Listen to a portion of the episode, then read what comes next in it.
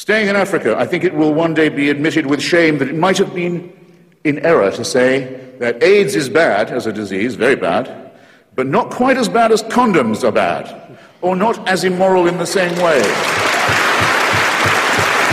I say it, I say it in the presence of His grace, and I say it to His face. The preachings of His church are responsible for the death and suffering and misery of millions of his brother and sister Africans, and he should apologize for it. He should show some, some shame.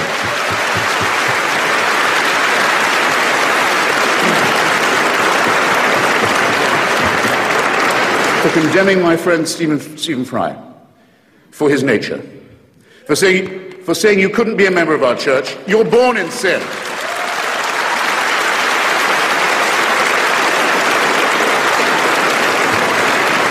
He's not being condemned for what he does, he's being condemned for what he is. You're a child made in the image of God. Oh, no, you're not. You're a faggot. And you can't join your church and you can't go to heaven.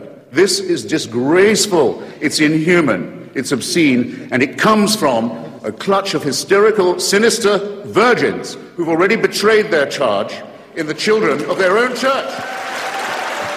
For shame. For shame. Hello, everybody. Hi. I miss that man. Me too, man. Yeah, I think we say that every time that we use him for an intro. Yeah. Well, what I mean, just what a great, prolific speaker, writer, Yeah. thinker. And someone who just doesn't give a shit what other people think. Yeah. Yeah, there is Well, that too. As, as far as what they think about him, I mean, Oh, clearly, yeah, definitely. clearly he had a huge problem with people thinking, Wrongly. yeah, about about religious bullshittery. But Mm-hmm. yeah, I he's sorely missed for sure. I like I like Christopher Hitchens. Well, welcome to the Godless Revolution, everybody. I'm Dan Ellis. Matt. Matt, Matt. Oh, there's the meow from Matt, and we've got once again we've got Christopher Reed in the Extopher. Extopher Reed in the office XL Hi, everybody. studio basement room here I'll keep coming if they keep inviting me. on the podcast with us this week. I don't often get to sit uh, face to face with Dan on the show. Well, you you did once before when Yeah, you had but to not work often. the board. Yeah, not very often.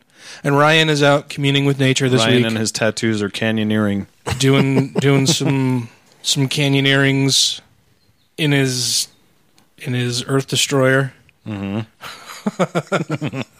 I tease him for that, but I think he said it gets better gas mileage than the last thing he had. Yeah, and, and the same as your car. yeah, So yeah. there's I that. think I think actually his might get a little better than my car. yeah. I think I think he said it gets like 22, 23. I get Holy like, shit. That's I get like 21 in my car. Just under 21. Mm-hmm. Anyway, Sweet. welcome to Car Talk, everybody. so, we're very, very excited tonight. We're going to have uh, Mr. Brian Fields on the show with us in a little bit. Uh, he'll be telling us all about PastaCon, not Apostacon, but PastaCon in Pennsylvania. Um, we're looking forward to having him on here in a little bit. So this this whole thing with with Hitchens talking about Stephen Fry uh, reminded me of an article that I didn't put in our little link farm here that I'm going to have to go and find. Sweet. Um, Sweet podcasting. It was well, it was it was uh, it was a person, a Christian person Oh who made a video game. Oh, I remember. Did you guys see Yeah. that? no. Video game is is entitled, I believe, "Kill the Faggots." Uh huh. and it was published out on Steam. I don't know if you know what Steam is. You probably know what Steam is. You're a big gamer, right? I don't, I don't know if I'm a big gamer. Yeah. I play the games. Yeah, you play the games. I've been into the Far Cry 4 map editor, which is fucking sweet. I still haven't played the Far Cry 4. I, yeah, I almost beat it. The Far Cry 4. I sound like an old man. I almost beat it, and then I discovered map editor, and I haven't been back to my campaign, so Uh, it's fun. Did you know you can actually win the game in the first like 20 minutes? no, no, no. It's They- it's one of those. It's one of those They, cool. they little, came out with that for Mario One and Three, I think, like ten years later too. But No, it's it's more like a when the guy at the beginning of the game, and this is for those people that have probably played it, tells you to stay here. I'll be right back. If you actually Which- wait for him to come back, which guy? the dictator.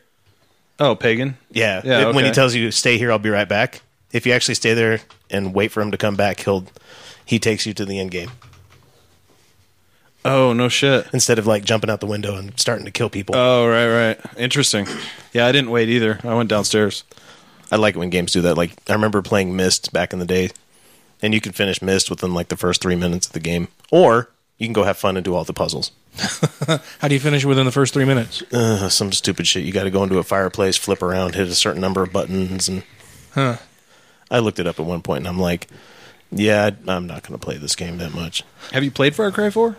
for a few minutes. Okay, and, but you don't own it. uh, yes and no. Okay. I was just trying to make. I, I borrowed it from the internet for a few minutes. oh, okay. Uh, Then I'm like, okay, this is a pretty sweet game. I, I actually should go out and buy this one. I was I was just trying to make a.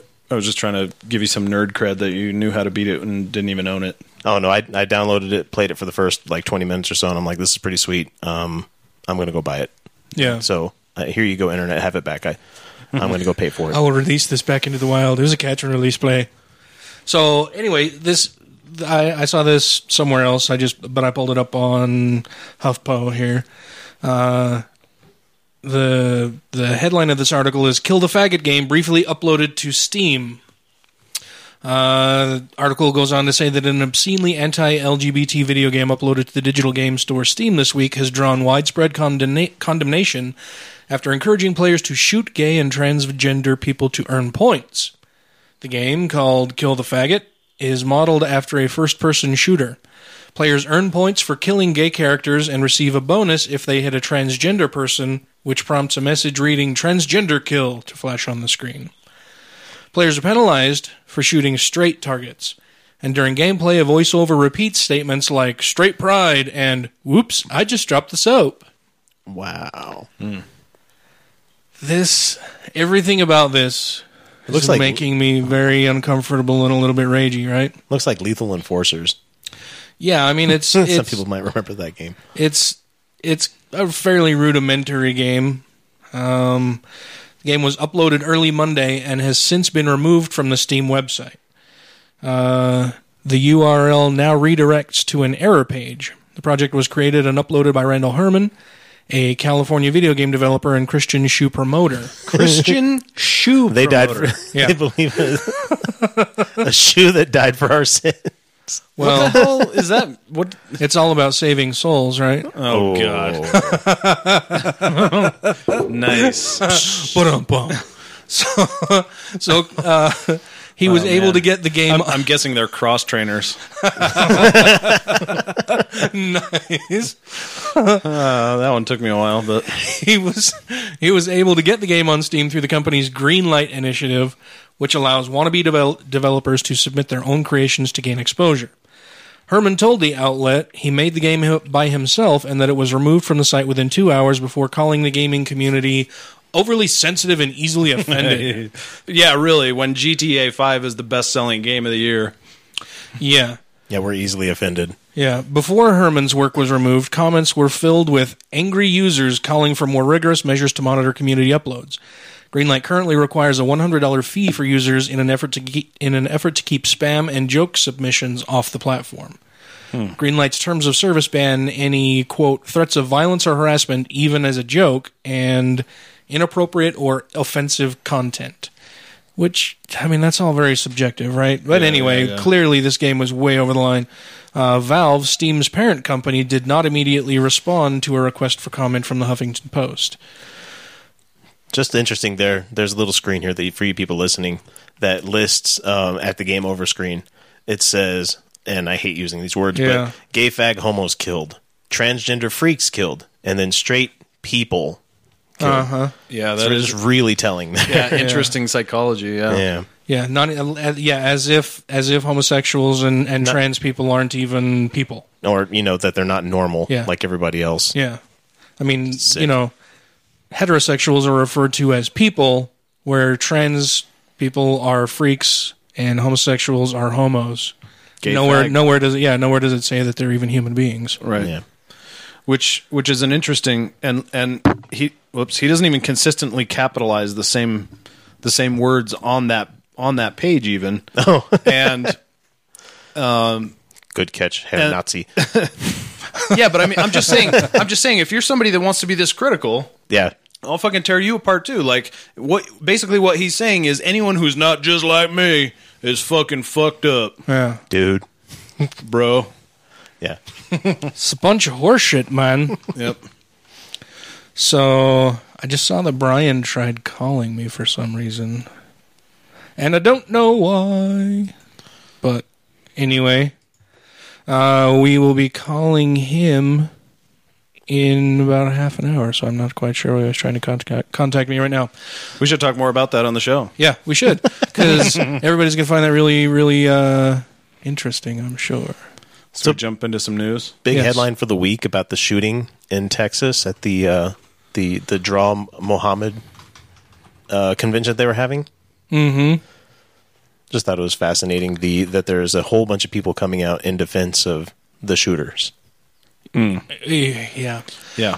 Yeah. I, Well, we've we've we've been seeing that we've been seeing that attitude for years, right? And Oh. most most recently, we've seen it in Baltimore and Ferguson. Yeah. People coming out in defense of the shooters. Well, and it also it just it just Nothing. makes it just not a thing. Wow. All right. sorry, I'm typing out a message here. What did you say? Nope. Go and on. And I'm trying to link things in my brain. I'm like, uh, uh, I'm I'm slow and I'm typing at the same time. oh, Ryan, come back. Yeah, Ryan Ryan Ryan can be multitasking, and I'm like, oh, wait, I'm chewing. Don't talk to me. Oh, you're good.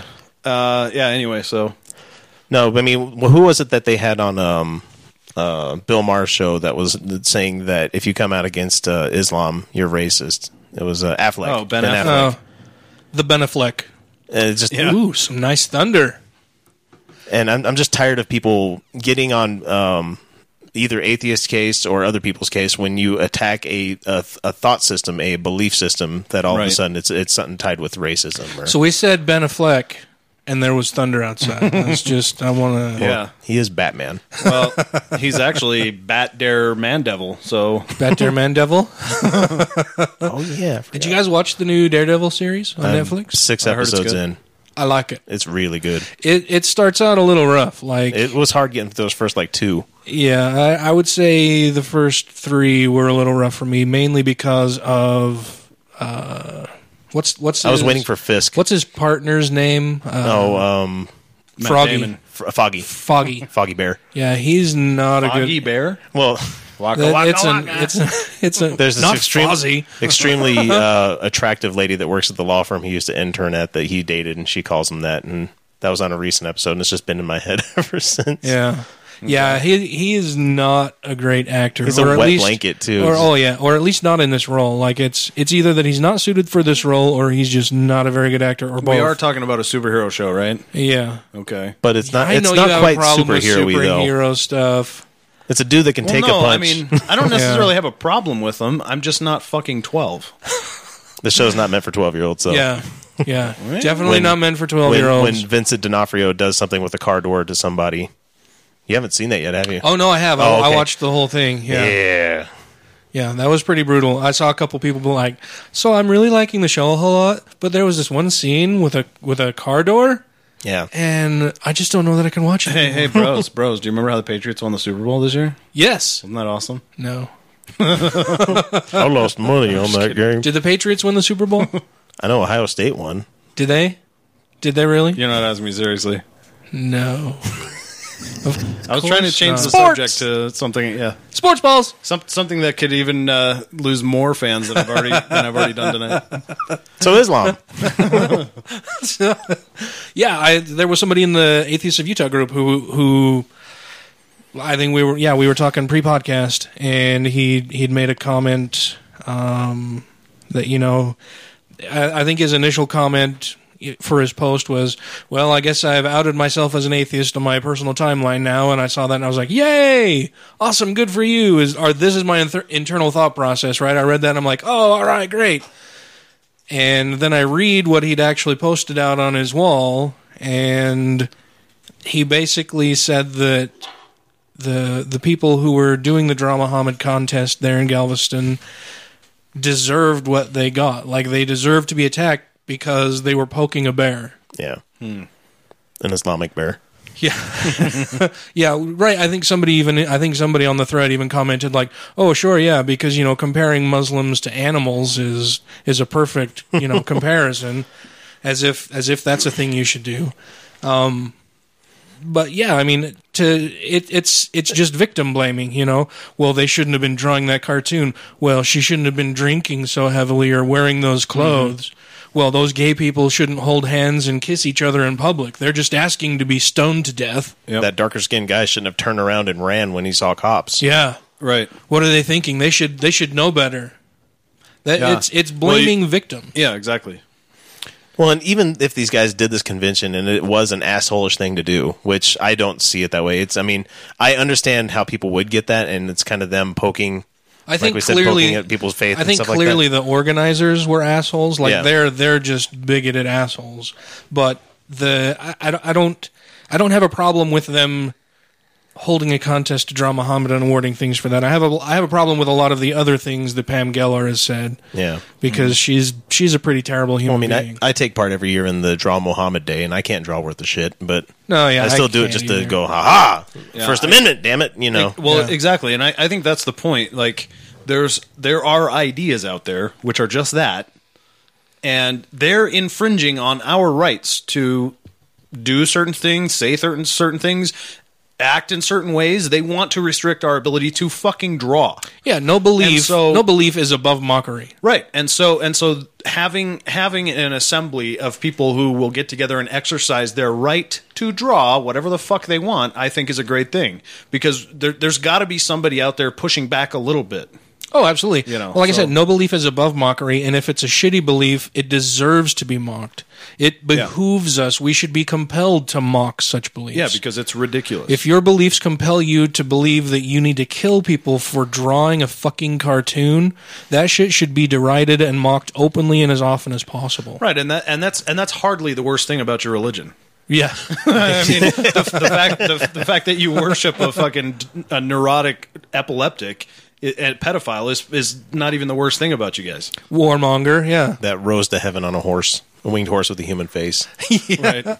Yeah, what? Oh, fuck! I was. Oh, I was watching uh, Richard Dawkins, uh, that Thug That Life, greatest hit, yeah, that the Thug Life one, yeah. where he, where he's talking to the guy. Now I'm gonna I'm gonna give you the benefit of the of the of the doubt here, and you know of intelligence, and say that clearly you, You don't, don't believe. believe. that Muhammad actually rode a winged horse to heaven.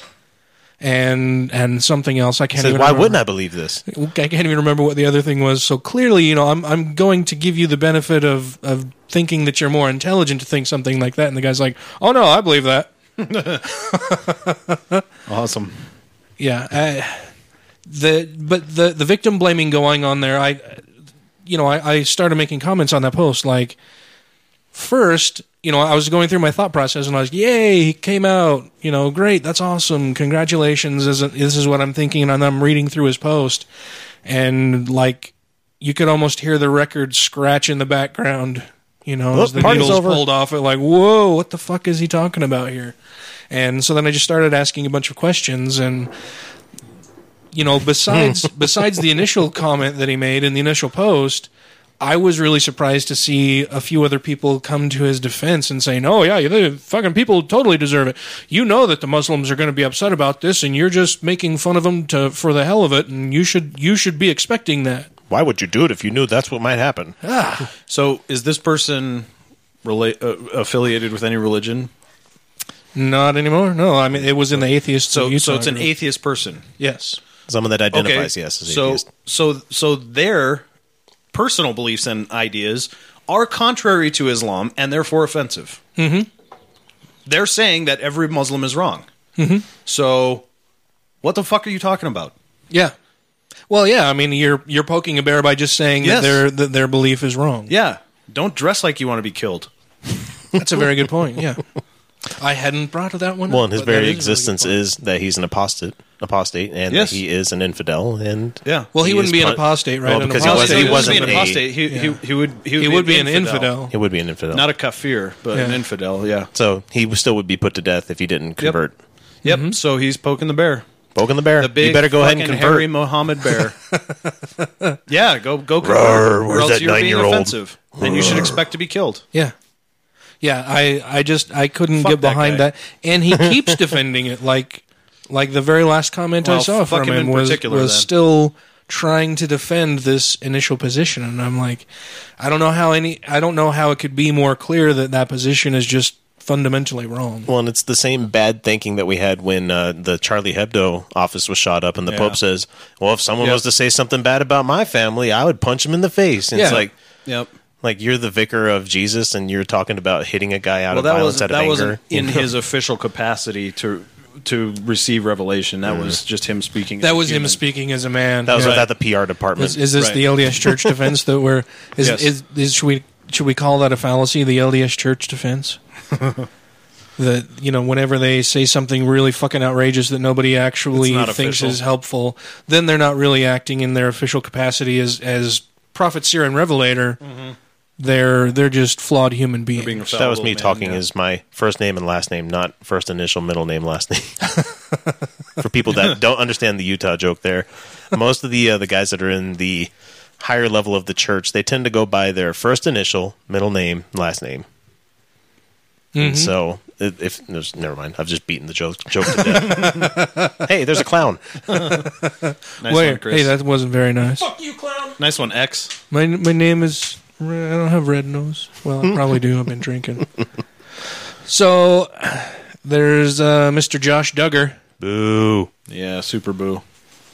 who says that Christians who aren't allowed to discriminate against gays are victims of dim- of discrimination themselves. Um, I love this picture. I'm like, yeah, Yeah, buddy. was he was he in halfway through a sneeze? I smoke two joints in the morning. I smoke two joints at night. Dude, I think we pissed off Zeus somehow. He's throwing There's lightning a bolts from whole Olympus. lot of thunder and lightning. Hopefully, the power will stay on oh, right. because You haven't If bought your Tesla doesn't- battery yet? God.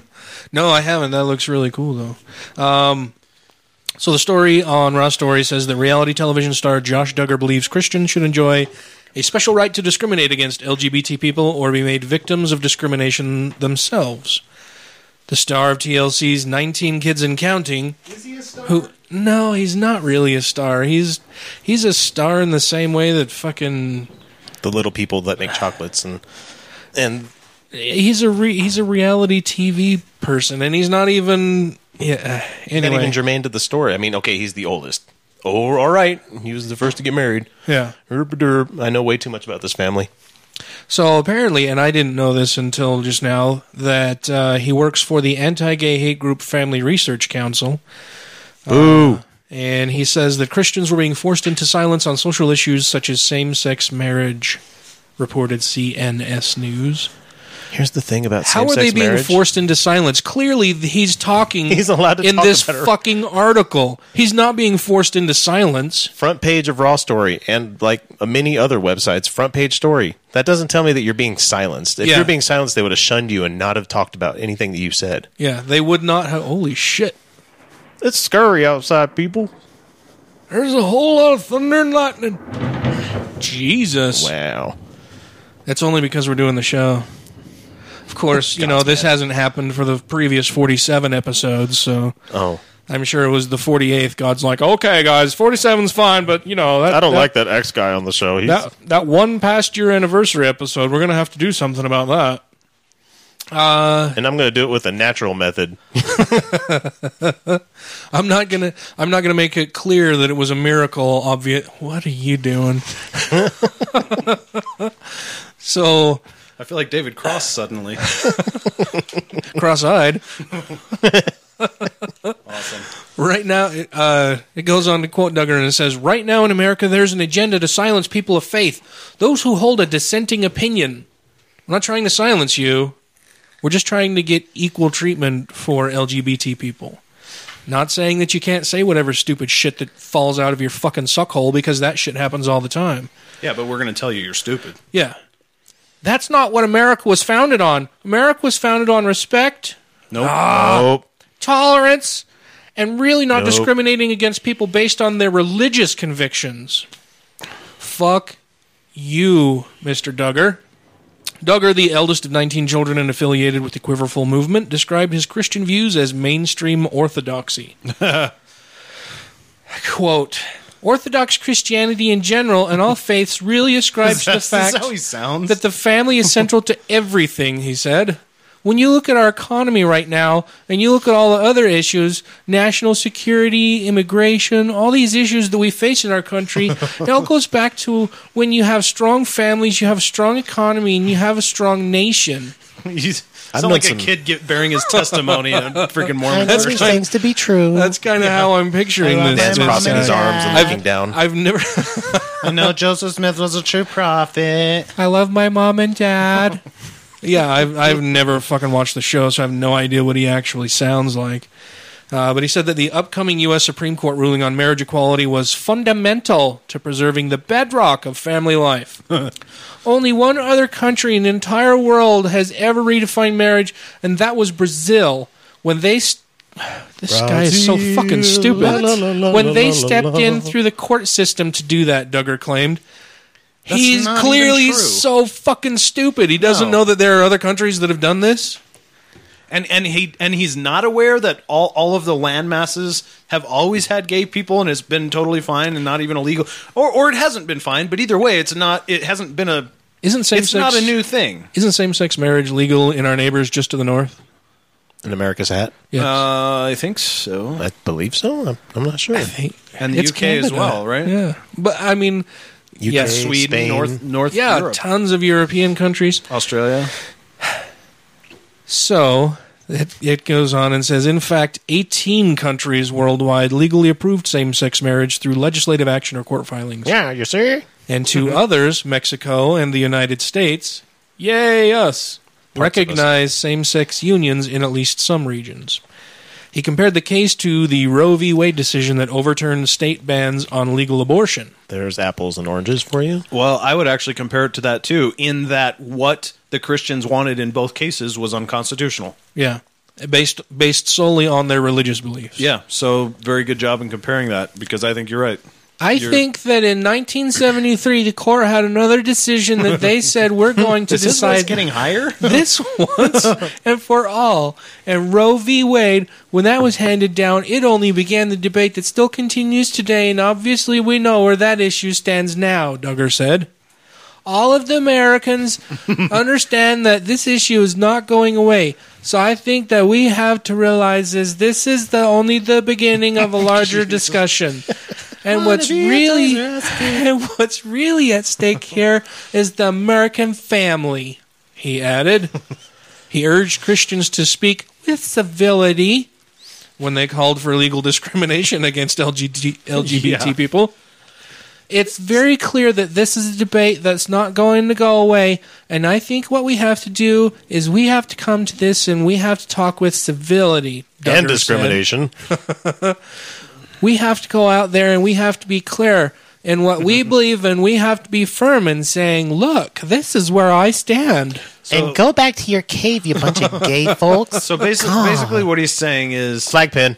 Oh, we can actually play the video. So basically, he's saying we want we want the legal right to to to continue discriminating, and we don't want to have to hear about it from you. Yeah.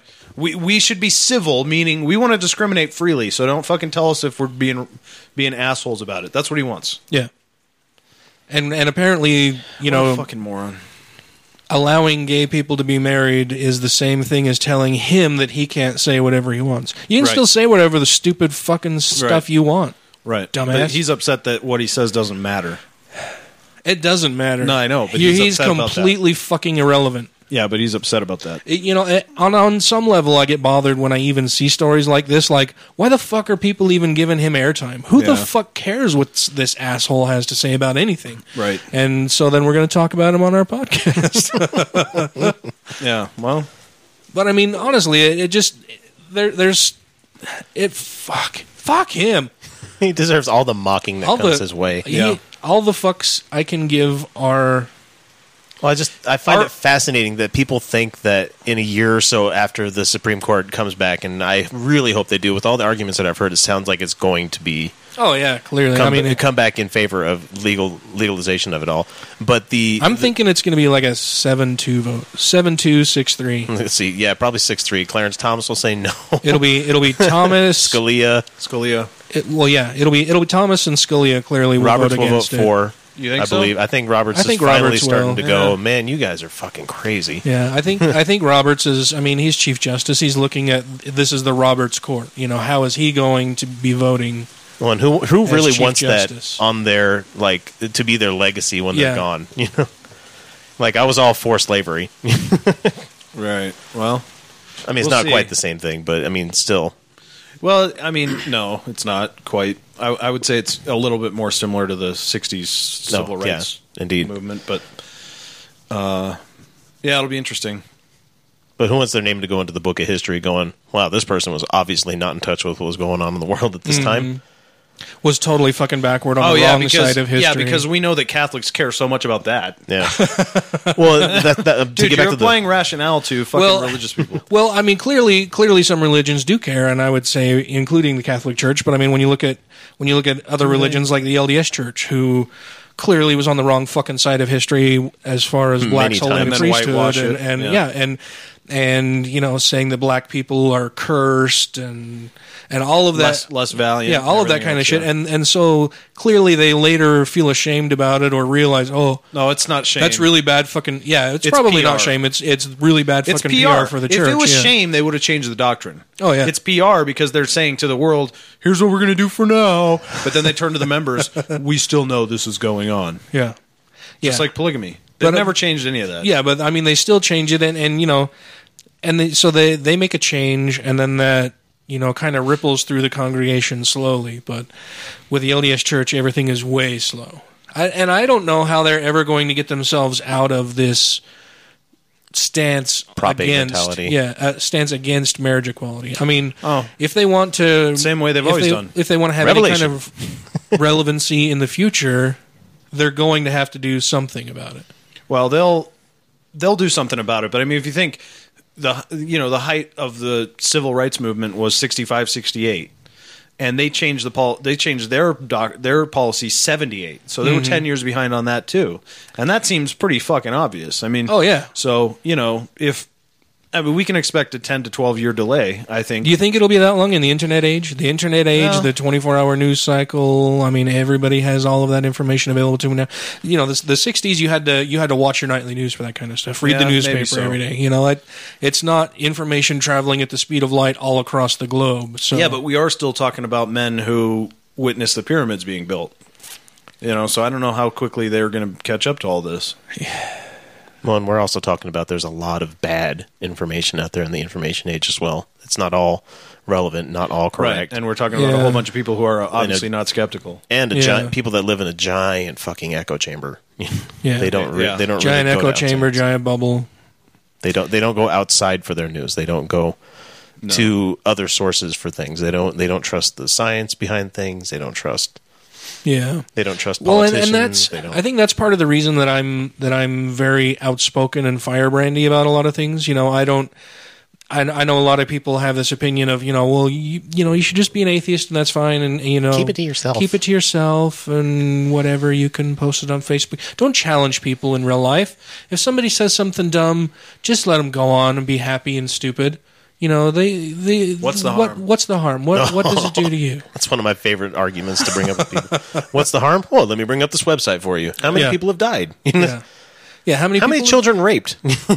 Yeah, what's the harm in people just not what that's vaccinating? about. What's yeah. yeah, uh, it that yeah that argument kills me, and it's it's why I do challenge people, and I, you know, it's and it's not like I do it to everybody all the time. I'm not always looking for an argument, but if I hear somebody say something really obviously stupid and wrong, nine times out of ten, I'm going to say something about it. I'm not just going to smile and nod. I do smile and nod a lot, but I'm getting old and my hearing is starting to fade, I think. And every now and then I'm like, fuck, I hope nobody said something really stupid to me. And I'm just grinning and nodding. Uh huh, uh huh. But yeah, I so I I think that's one of the reasons that I do challenge people a lot of the time because I don't want to have anybody have even the impression that I tacitly endorse or implicitly right you know that that I that I think that that type of thinking or view is okay in the least. And and and I want them to know that they are wrong in thinking those types of things. Or or at least to at least to make at least to force them to put up a good case, Yeah. and then let them feel stupid for not being able to. Yeah. All right. Well, let's take a little bit of a break. And on the other side of the break, we'll have Mr. Brian Fields on the line with us. Hang on, everybody. Um, planes fly, cars drive, hmm. computers com- compute. It's an inductive argument. Um, um, If, if, you, if you base medicine on, on science, you cure people. If you base the design of planes on science, they fly. Um, if you base the design of rockets on science, they reach the moon. It works. Bitches. Yeah. Hell yeah. know what I'm saying?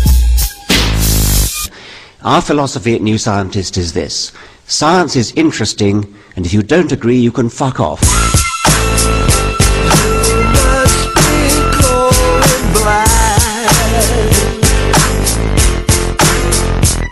Give me my money in stacks and lace my bitches with Don figures. Real niggas fingers on nickel plated non triggers. to accept that humans evolved from apes. yeah, probably. From Neanderthals, yes. Whether. From Neanderthals? Probably. Why from Neanderthals? Well, why, who else? Uh, who else would you suggest?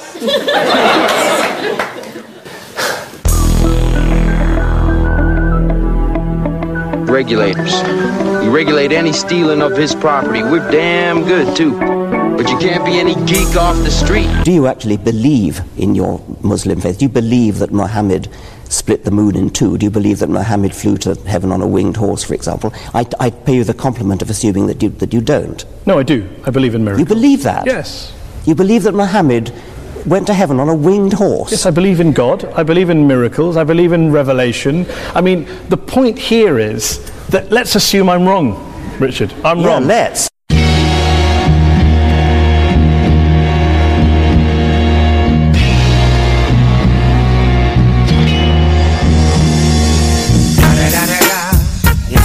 Motherfucking Eagle Double G. Snoop Dogg. You know I'm mobbing with the D-R-E.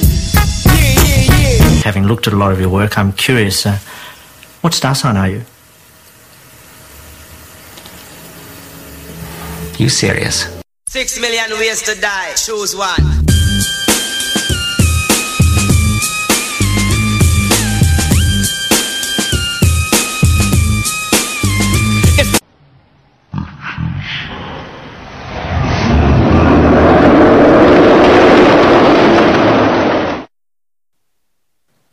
Hello.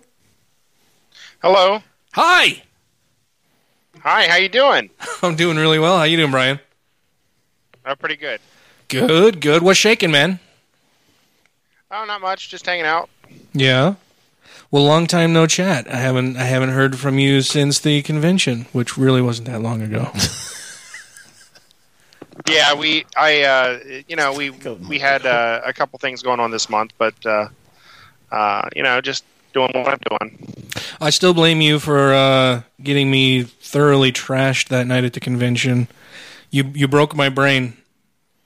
It's it's a talent. You and Bill. Seriously, I couldn't I couldn't think the next day, man. I, I felt like I had damaged myself. like I, I went Well, well, what what's an atheist convention for? well, I went and I was trying to talk to Trace Bill you and and uh, and Frank, and I just I sat down and I tried getting a couple things out, and finally I I turned to Frank and I was like, "Fuck, man, I'm sorry. I drank way too much last night, and I feel like I've hurt myself." and then I had to get on the Facebooks and and tell everybody that you were the reason for it. You and Bill. No, I think you can Yeah, blame the well, you know. fireball. You can't blame the fireball. It was just an innocent bystander. It was just asking for it. Well, it shouldn't have dressed like it wanted to be. I think you're muted. yep, still muted. Ah, there we go. So anyway, wanted to bring you on the show tonight to talk to you a little bit about uh, PastaCon. Yeah, I'm looking forward to it. So uh, how long? How many years have you been doing PastaCon? This will be our fourth. Oh yeah, is and is it four years consecutive? Uh, yeah, Well, you're the man. it'll be our, Yeah, our our first. Well, yeah, I, I can tell you about the stories on the air, but uh, yeah, it's our fourth year. Well, tell me about the stories on the air. I just wonder if they're as hard to herd as Utah atheists are. Yeah, Out is, there is that a problem? Um, the uh, uh, well, you know, it, it, it it's you know we have a small committee that puts the conference together, and then uh, um, and then you know if you build it, they will come and people come and we we have a good time. And um, yeah, the first year we uh, uh, the first year we put it together in three months, and uh, I, I don't recommend doing that. Yeah. Um, about killed myself trying to get that together, but uh, uh, we had a great we had a great uh, uh, lineup the first year though, and and it really it, it all started with Dan Barker and uh, uh, falling into our lap, and then trying to figure out what to do with with uh, uh, an event that just had Dan, and then deciding, well, no, we should we should put together a full uh, uh, a full conference around him. Mhm. And so then we got then of course we go and get Dave Silverman and uh, and a bunch of other people, and and it it, it really just kind of fell together, and uh, we were really proud of that, and it went really well. And then uh, the second the second year we wait, we decided we were going to do it in Philadelphia, and I worked with uh, Margaret Downey uh, to put it together, and uh, uh, we had a great show. There we had.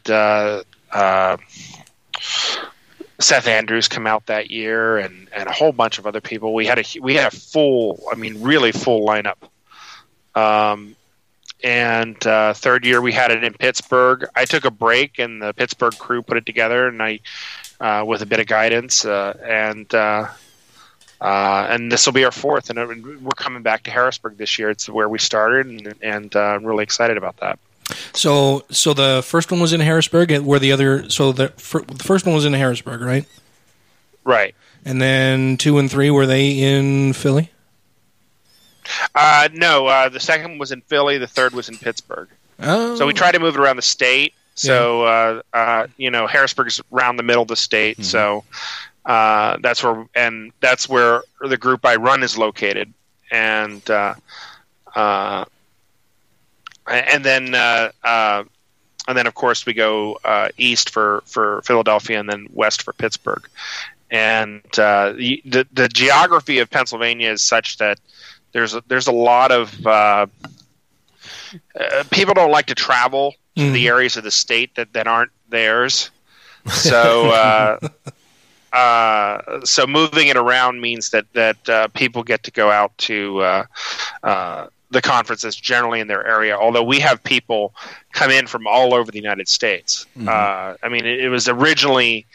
Uh, conceived of as a regional conference, but uh, we we have a lot of people that come in from out of state as well, and we don't we don't particularly.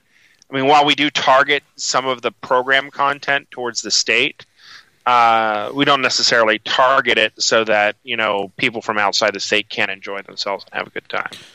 Uh, I would imagine. Hey, Brian, this is Matt. I would just. I was going to say. I would imagine that in Philadelphia, you're probably pulling a lot from D.C., Virginia, Baltimore, that kind of stuff too. Yeah, uh, well, and, and we have a few Ooh, filter in from, Carrier. from even parts farther flung. Uh, I mean, we get people down from Canada. We Oh, get wow. uh, uh, people uh, come in from from even as far as the West Coast. Uh, I think. Uh, uh, uh, yeah, I think I think California is probably as far as as we they've come, but uh, uh, yeah, we we uh, uh, we but we do get a pretty good mix of, of people from all over Yeah, that's impressive. and uh, uh, it's really uh, it's a lot of fun. It's very exciting. It's a lot of work, uh, but uh, uh, it's very rewarding. And and this year we're doing our uh, uh, we're turning our conference into a service project, and I'm really excited about that. Um, where you know you, you- people have the the atheist conferences and you know they put up they put together speakers and have a have a good time and that's all great. But we're we decided we're going to turn this year's conference into uh, uh, an opportunity to do some good for the for the community as well. So what we're going to do is we're going to have uh, we're raising money right now for uh, 25 cents each uh, we can feed one person one meal, and uh, and then we're going to turn around and we're going to buy uh, uh, meal supplies. They're going to be brought to the conference, and we're going to be packing these meals for food banks uh, all over central Pennsylvania.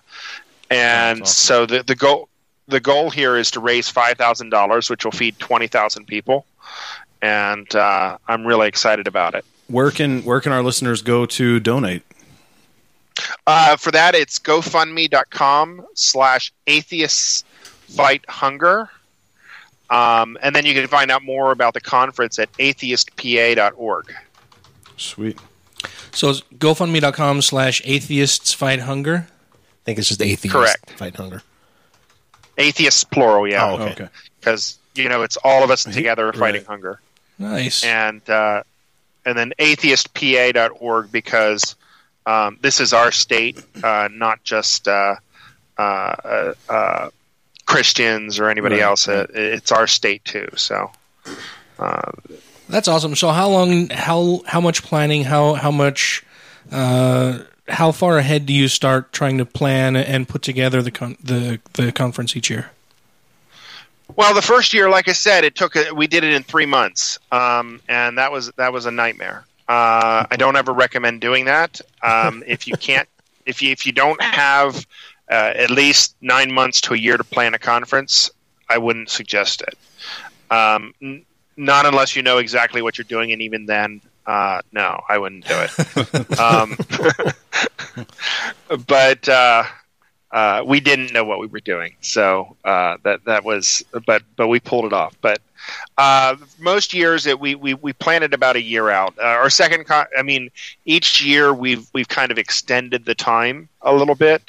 Uh, so our, our second, our first year, we, we started planning in in uh, uh, in June or July. Uh, our our second year, we started planning in February. Uh, our third year, they started planning it shortly right after the end of our of the second year conference. And uh, this past year, it, it was about the same.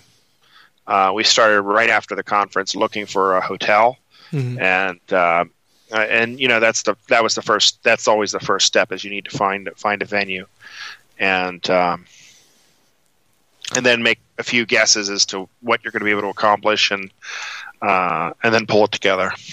Well, yeah. So, I'm looking. I'm looking at the uh, lineup of speakers that you guys have here, and it's a very, very impressive list, man. I mean, we you've got Seth Andrews, the Barroom Atheist guys, Bill and Susie, uh, Ben Blanchard, uh, Richard Carrier, Kevin Davis, Matt Dillahunty, David Fitzgerald. Yay! he's just he, he's such a sweet guy. I love that Yeah, guy. Uh, Victor, oh yeah, he's he's he's a, he's good people. I love I like him a lot. Yeah. yeah. uh, Victor Harris, Adriana Heguy, uh, George Robb, Chris Johnson, Teresa MacBain. Got to hang out with her a little bit at the at the American Atheist Convention. Amanda Metskas, who's awesome. Maribeth Mooney, Lee Moore, Sarah Morehead, Mark Nebo, Beth Presswood, Aaron Ross, Sherry Segal, Aaron. or Shelly Aaron, sorry, Shelly Segal, Mohammed Sayed, and Mandisa. I mean, that's that's a great Yeah, that's lineup awesome. of speakers, man. That's re- congratulations. That's really cool. yeah, you know, it, it, it's uh, um, it, it's been a it's been a lot of work, but you know, everybody's you know, in, in, in the atheist movement, people. I, I know that there's this tendency for people to, to look at uh, these people who are doing such awesome work and and and, uh, uh, and think, well, you know, uh, it, it'd be hard to get all these people to, to come do something. But uh, uh, you know that everybody in the movement I've ever worked with has been so friendly, so nice, so easy to work with. Um, it, it's it's it's not hard at all to to to approach someone and say, "Hey, look, you know, we're having this event, and and you know, can we can we have you come out?" And uh, uh, so it, it's just a matter of of asking, and uh, uh, and from that, you know, you you you can you can put together something great, and uh, um, Well, and I think you definitely yeah. have. I, I think this. Oh, yeah, I think this, this looks, looks like awesome. a great event, and and I noticed. So, I, I know I, I can see the Mark Nebo will be the uh, uh, the MC. Gotta for- come back to for the conference. well, it cracks me up. so because uh, uh, apparently before uh, the bios and everything were published on the speakers list, Mark contacted me and he's like, "Hey man, I just want to give you a heads up. Uh, I mentioned you. You know, I'm I'm going to be the MC for the for uh, the PA Atheist and Humanist Convention, and I mentioned you in my bio." And I was like, I was like, oh yeah, what, what, what do you mean? And, and he's like, oh, I can't remember. I can't remember if he told me what he had said, or if he said, or if he said that I would just have to check it out. And I think he sent me a link to it. And part of his part of his bio says Mark started the Normalize Atheism campaign and maintains one of the most epic beards east of Dan Ellis. I thought, Yeah. I just thought that was really funny. I love Mark. He's a good guy. Yeah. oh yeah. He he. You know, Mark. Um, Mark and uh, I have uh, have worked on projects before, and uh, uh, it, you know it, it, it's natural to involve him uh, since he's so close. Uh, and the Be Secular people have been have been have been working with us for for a long time. We've been we've been uh, one of their affiliates for a while, and, and uh, they've raised they've helped us raise some money, and uh, we've we've we talk a lot. We're friends, and and so it it, it was easy to uh, uh, try to find a way to to involve Mark with the conference, and and he's. Uh, I'm really excited to have him as, as our MC, and and Be Secular is is has helped sponsor some of our our program stuff, and uh, uh, I'm really excited. Uh, uh, Yeah, well, and I'm I'm just always so impressed with you know with with the things you're doing, with the things that Mark and Shannon are doing, with the things that Sarah's doing. So many of these other people that you have there as, as speakers on the lineup. That I mean, you guys seem to do this, and and you, you guys seem to do this almost as a full time gig. But I know that you don't. Like I know that you maintain a full time job while doing all of these other really incredible things. How do you how do you happen to manage your time for that? I mean, do you sleep ever? sometimes, occasionally. um, no, it, I live on the internet. I mean, uh, my job, uh, my my job is is such that I'm in front of the computer uh, all day, and then I'm I'm done with my job, and then I, I start looking at uh, at stuff on the web, and I, I I'm I try to stay on top of what's going on in the movement, and and uh, um, and try to maintain relationships uh, with other activists, and um, and, really, you know, once you do that, it, you're just part of a community, and it's easy to just reach out and find the resources you need and, and just put them to, to, to, to good use. Oh, yeah. and uh, Well, I mean, it, but it's you know, it's it's not just that you have a full time job. You you also have a family. You are president of the Pennsylvania Nonbelievers. Uh, you're also co-chair of the Secular Coalition there in Pennsylvania, and and besides, you know, helping to organize the convention there in Pennsylvania, I know that you attend tons of conventions. You're constantly, you know, I mean, you I've seen you do uh, several different protests and lobbying events and tabling events all over the place. You're just you're a really really busy guy. Local director of the Tea Party, it says here. I, I'm not sure where it says that, but uh, okay. Well, if we're talking tea like Earl Grey and Petit Fours and you know cucumber sandwiches, maybe. But No, it doesn't say that. No, I just I I think you're amazing, man. I'm I'm really really happy, and I don't- I don't want it I don't want it to sound condescending or, or anything, but I'm I'm really proud of all of the things that you do. I think it's amazing. Yeah, totally. Well, thank you.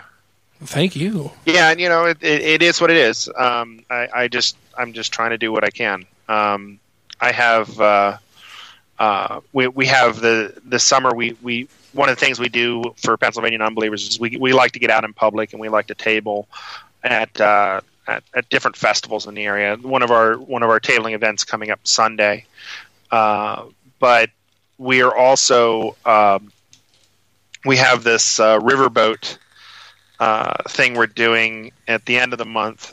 Uh, and what this is, in Harrisburg, there is this uh, riverboat uh, run by a nonprofit called the Pride of the Susquehanna.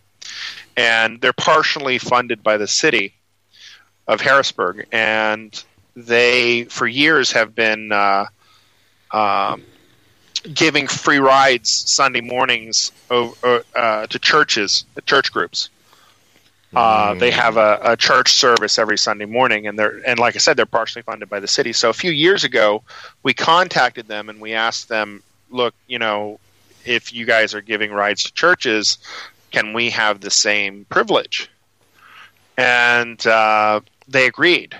And so for Oh, a while, we were doing it. You didn't have to argue with them while, at like- all. Like I mean that typically, No. You know, when I when I've tried to contact different different organizations for things like that, if I get a response, it's usually a hem and a haw, and we'll get back to you. Most of the time, I don't even ever hear back from them. yeah, we, it, it sometimes it takes a little perseverance. Um, I found uh, sometimes you you you start off friendly, and then then you have to work up to a heavy-handed letter, and then lawyers and stuff like that. But sometimes uh, you get the small victory where where they or large victory where up front they say, you know what, you're right, we'll uh, we'll give you a spot. Um, however, they changed their policy over the last couple years. Well, I wouldn't say changed it, but but they they neglected to tell us uh, when they were registering openings, and uh, for a couple years they they had uh, we we approached them too late. Uh, but this year we, we got a big head start and we got a hold of them and uh, we're rescheduled with them again. And so we're going to do that the May 31st. Uh, it'll be their first Sunday of the season uh, doing the, the rides. We're going to be their first one. Awesome. What's the weather And, like up uh, there in May? Uh, it, it's actually warming up right now, sunny and, and warm and, and uh, high 70s, low 80s. Uh, Pennsylvania is a great place for May, uh, unless you have allergies. Uh, but uh, or if you don't like uh, tent caterpillars. Tent caterpillars. But, what uh, are those? You've never heard of those? No. Well, you're in Harrisburg. I don't know. Maybe that's maybe that's a little further west than I'm thinking. What are tent caterpillars? They build big web-like nests in the trees and eat the shit out of it. They're fucking yeah, everywhere those in are gyp- Pennsylvania. we we call them gypsy moths. I oh, think. okay. All right. Um, yeah, they don't have those in the but yeah, desert they're- out here.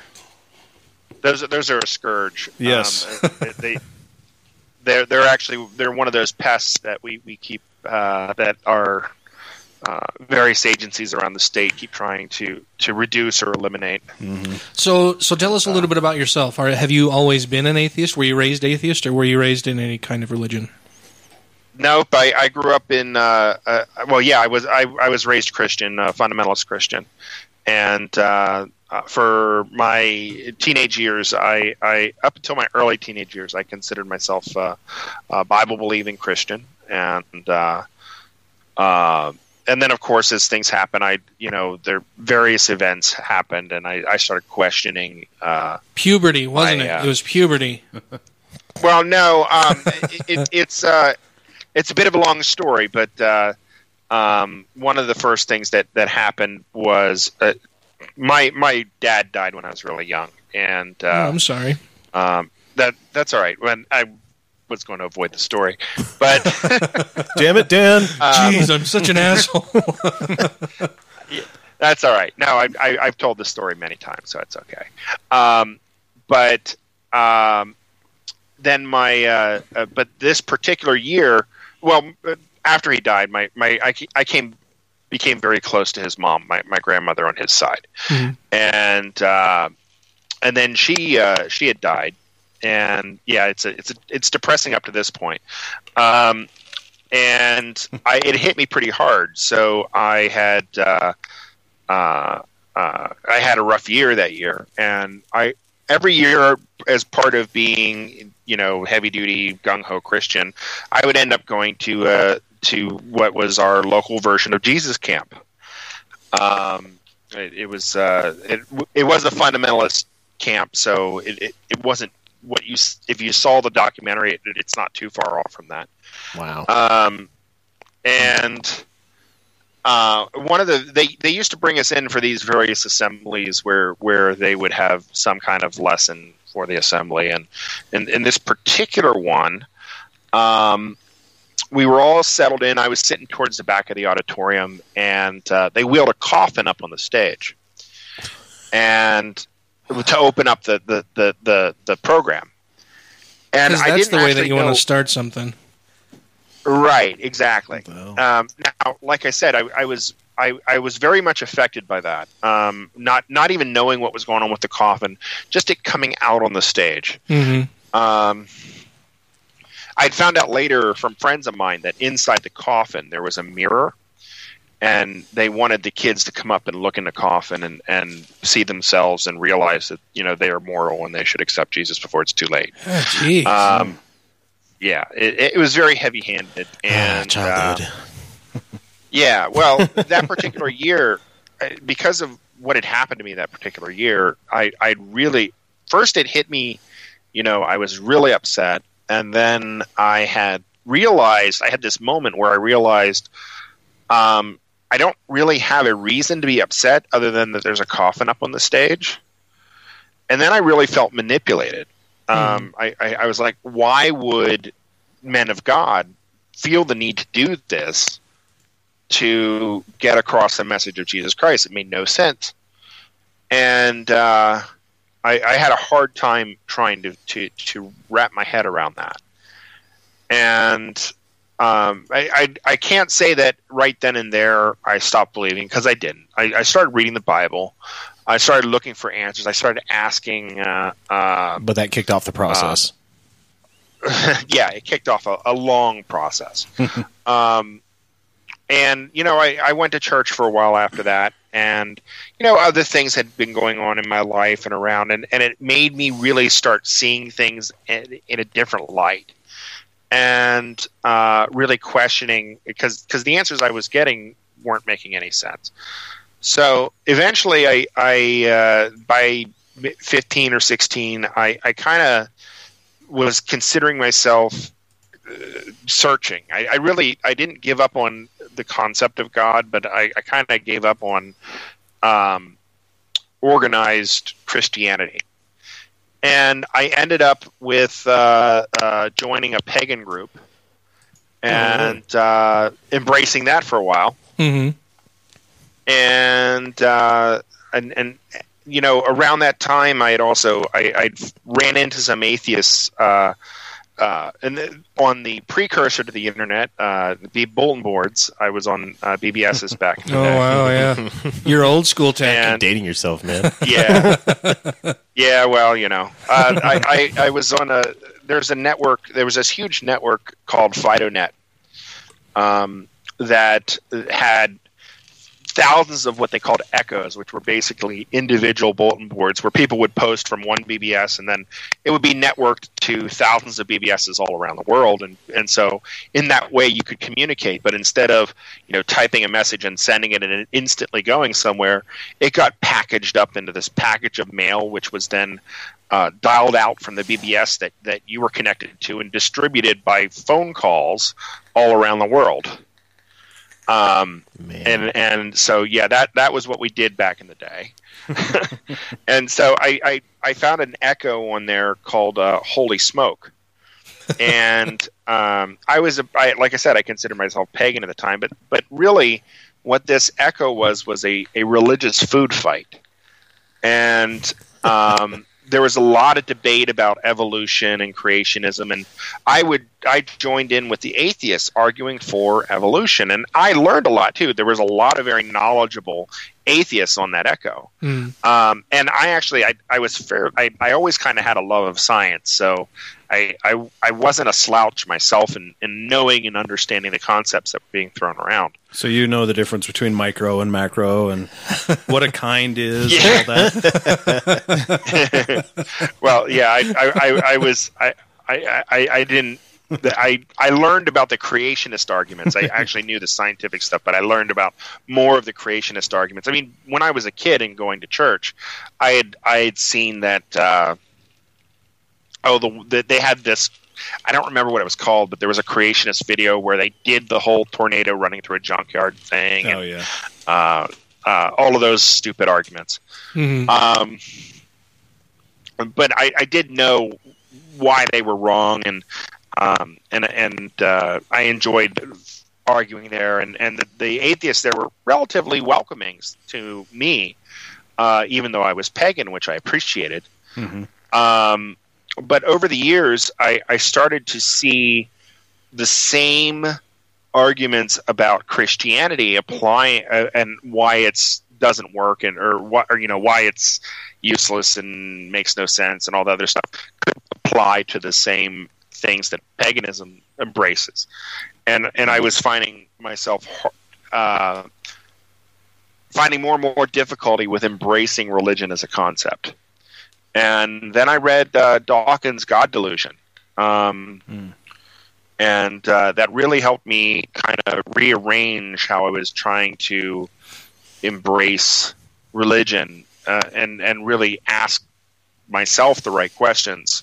I think as far as uh, what I thought about uh, religion, and uh, and I thought, you know what, I, I really am an atheist. And about the same time that the Dover trial was going on, um, Kitzmiller v. Dover, right here in Pennsylvania, and my kids were going to school here while I was living in L.A. And I was watching. And just just for our listeners, what's the Kitzmiller and Dover? Oh, that, was- that was the uh, that was the uh, trial they had about evolution in schools, right? No, that was Scopes. That was way back. no, no. I- Okay, Oh. this was this was this was. Some people referred to it as Scopes too, um, but th- this was uh, actually in the mid two thousands, uh, I think two thousand five, two thousand six, two thousand seven, somewhere in there. Oh, was this when they Uh, tried to redefine creation as as uh, intelligent design? Yeah, they, yeah, they had Behe down there and Yeah. everything. Okay. Yeah, they they slapped a uh, they wanted to slap a or do a disclaimer in front of the biology class where uh, what would turn out to be a superintendent would stand in front of the class and read a statement basically questioning evolution and encouraging students to go to the library and pick up a book called Of Pandas and People, which was a creationist manifesto come intelligent design manifesto.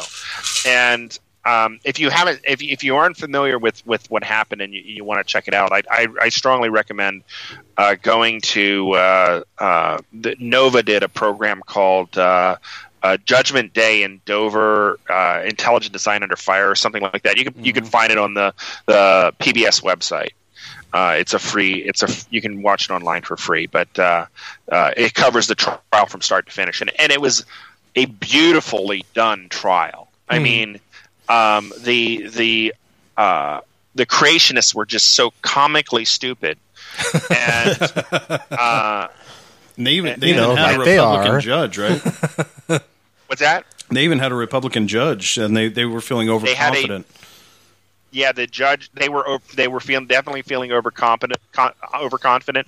Judge Jones and overcompetent too. Yes, uh, yeah, both. uh, Judge Judge Jones presided over that. Uh, Jones, he, yeah. He's with the uh, he uh, uh, and uh, they did come down on on the side of of, of right, Mm-hmm. and they. Uh, they, but I, during the trial, I watched it every day. I, I read the trial transcripts, and I, I was I was very concerned about the outcome of that trial because it was right there in Pennsylvania. That's where my kids were. They were getting an education, and I was living in L.A. Well, for other reasons, I ended up moving back to Pennsylvania. But when I was here, uh, it really inspired me to want to really get involved in activism. Uh, because if, if uh, creationists were pulling that kind of crap, uh, I wanted to do what I can to uh, get involved and, and stop them from trying that kind of stuff in the future. And uh, and that kind of snowballed into me getting involved with Pennsylvania Nonbelievers. Uh, eventually, I joined the board, and uh, they elected me president. So, um, Awesome. And how long have you been doing that now? well, that was I, I joined Pennsylvania Nonbelievers in 2009. I've been running the organization since 2011. Awesome. Wow. Fantastic. So, well, how long has PA Nonbelievers been around? since uh, the late '90s. Nobody really knows for certain. Um, I've asked, uh, and and it started out as a a meeting in a library, um, and now we do we have uh, what is going to be very shortly seven meetups all over central Pennsylvania. uh, we franchised a little bit out to different meetups uh, to provide our organization umbrella for for any meetup that wants us to.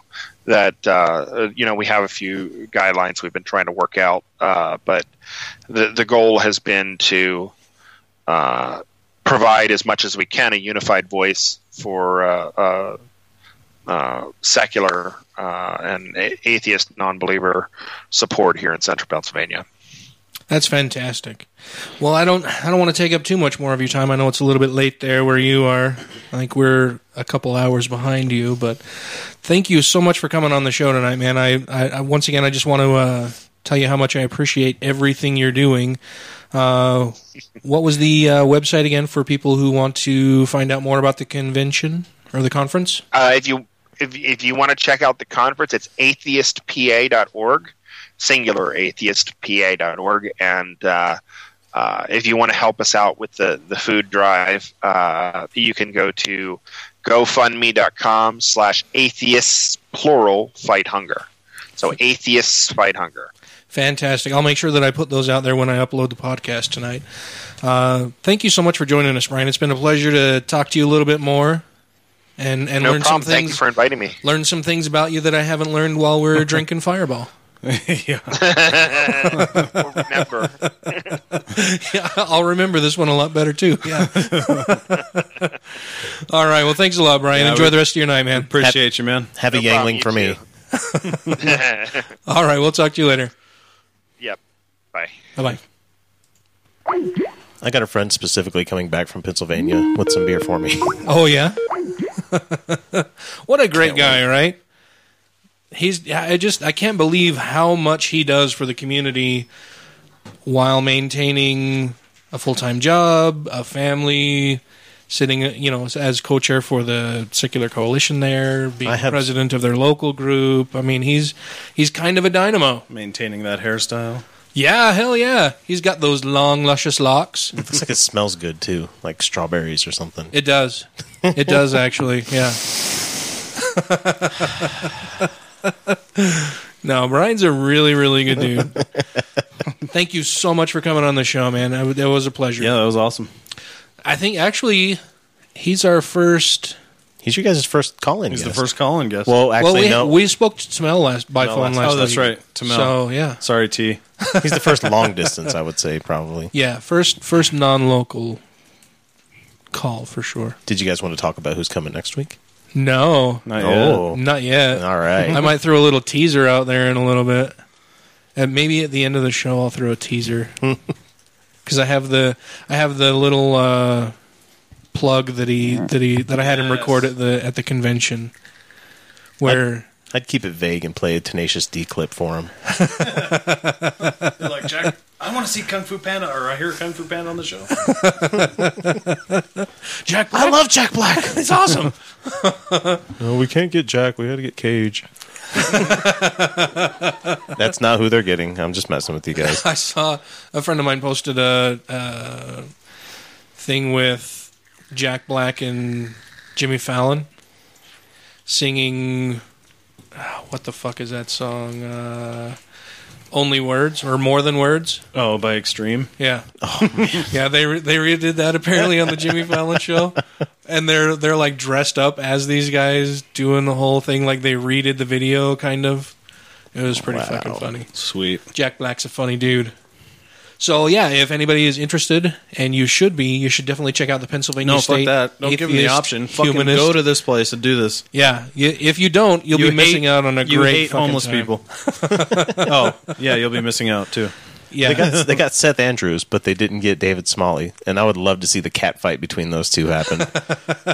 between those two. well, every time they get in a room together, they always do like the competing, you know, atheist No. podcast bitch off at each other. And it's oh really? Yeah. I haven't noticed.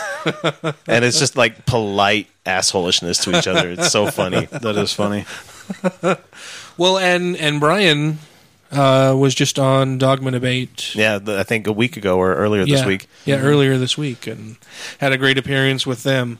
Well, and he didn't get around to talking about it, but they were talking about the uh, the steamboat thing that they're going on in the river, Uh-huh. um, and how most church groups, whenever they do that, um, f- let them come onto the boat, they'll do a fundraiser and they'll kick back a certain percentage back to the uh, the state foundation that's letting them do that, or the city foundation, whatever it is. And apparently, their organization is giving hundred percent Oh wow, back to the city nice. instead of just the ten percent. And keeping whatever for their church. or Yeah, the building fund. To fill the to fill the Right. coffers. Yeah. To buy a G six.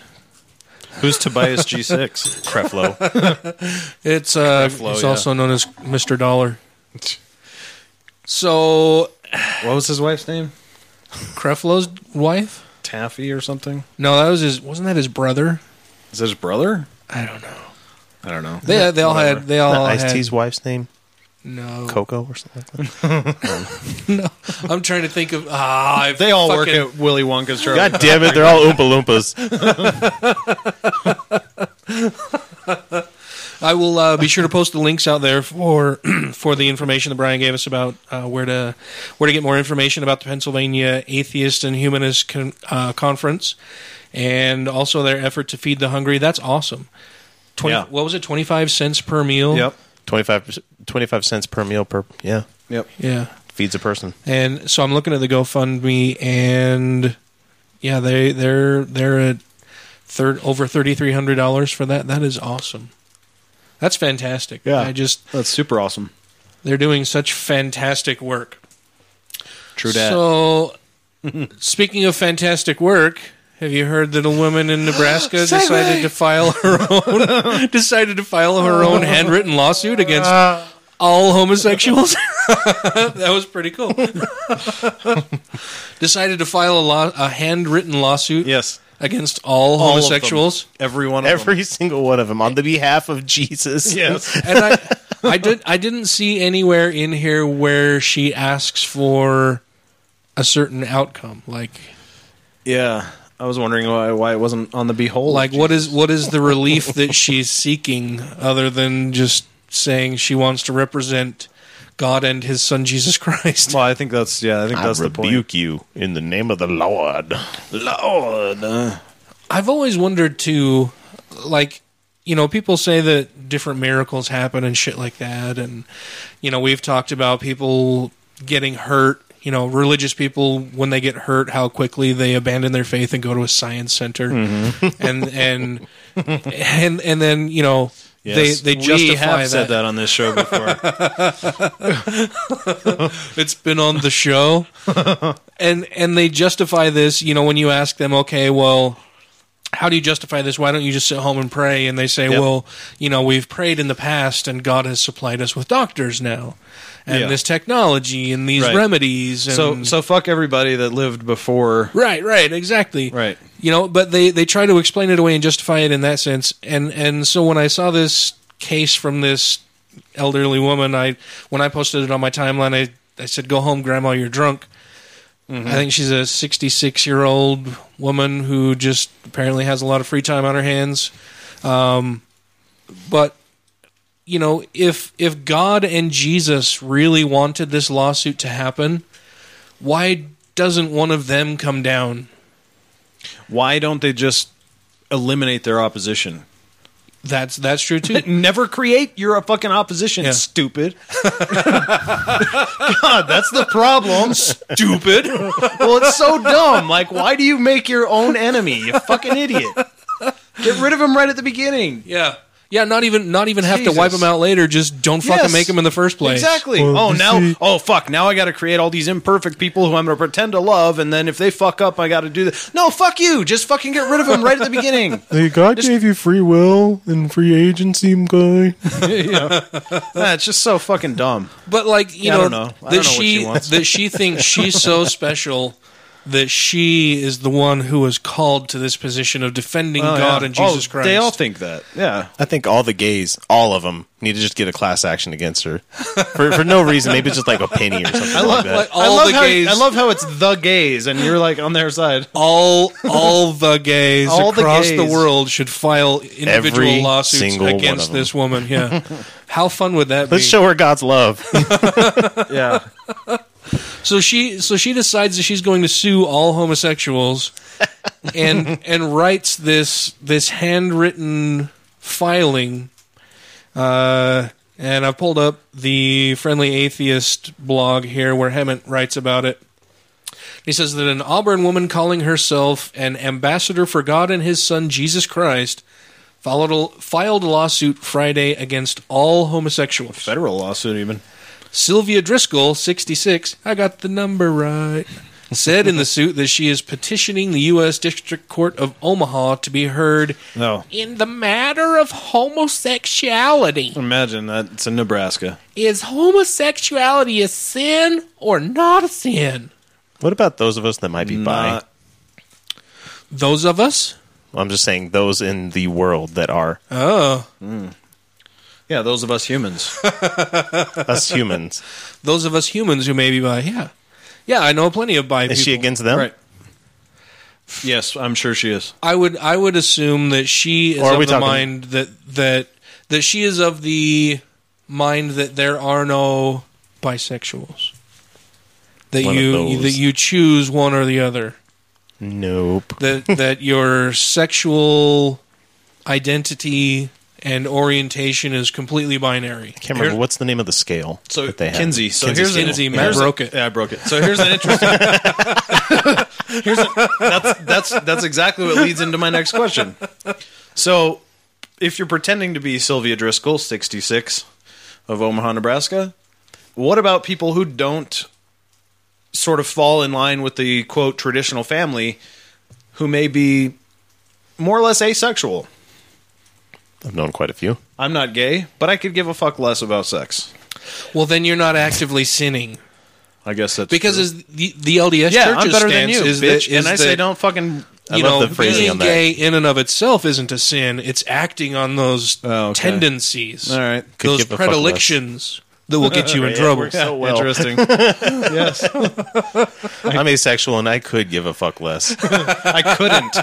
I could not give a I fuck could less. not. Could not. I'm fucking the least amount. I couldn't give a fuck less than I already do. I could not possibly more than none. yeah. I wish I had a fuck to give. But no, I don't even just have don't that care. many. But I don't no, care. Yeah, I don't there have are, that there many. are no, there are seriously no fucks to give. So, all right. So I guess I'm good. so Yeah, Kin- Kinsey came back after I put my, I put it in twice, and it's like I fucking don't know. you, I have no idea. you, well, I can't even remember the response. It was gay. It just was like either. you fall outside any. Yeah, something. yeah. You broke it. Yeah, whatever. You broke our shit. Uh, I think mine said I was fair to Midland. I don't know. fair to Midland. Yeah. Texas. No, Is not, mid, not not Midland, Texas, but like fair to Midland, like to the middle of the scale. I don't know what that means. That, that means I find sex sexy. Yeah. I don't know. oh, Ryan was like a super bro on that scale. Yeah. One. he was. He was a one. Yeah, he was. Yeah, he was like a one or one or yeah, one or two. I think he was can't a one. remember what I think it was scale a yeah, one, he was but- like hard one. Yeah, thanks. nice, nice. It even looks like a boner. Mm, Just a one, hard one, not a flaccid one.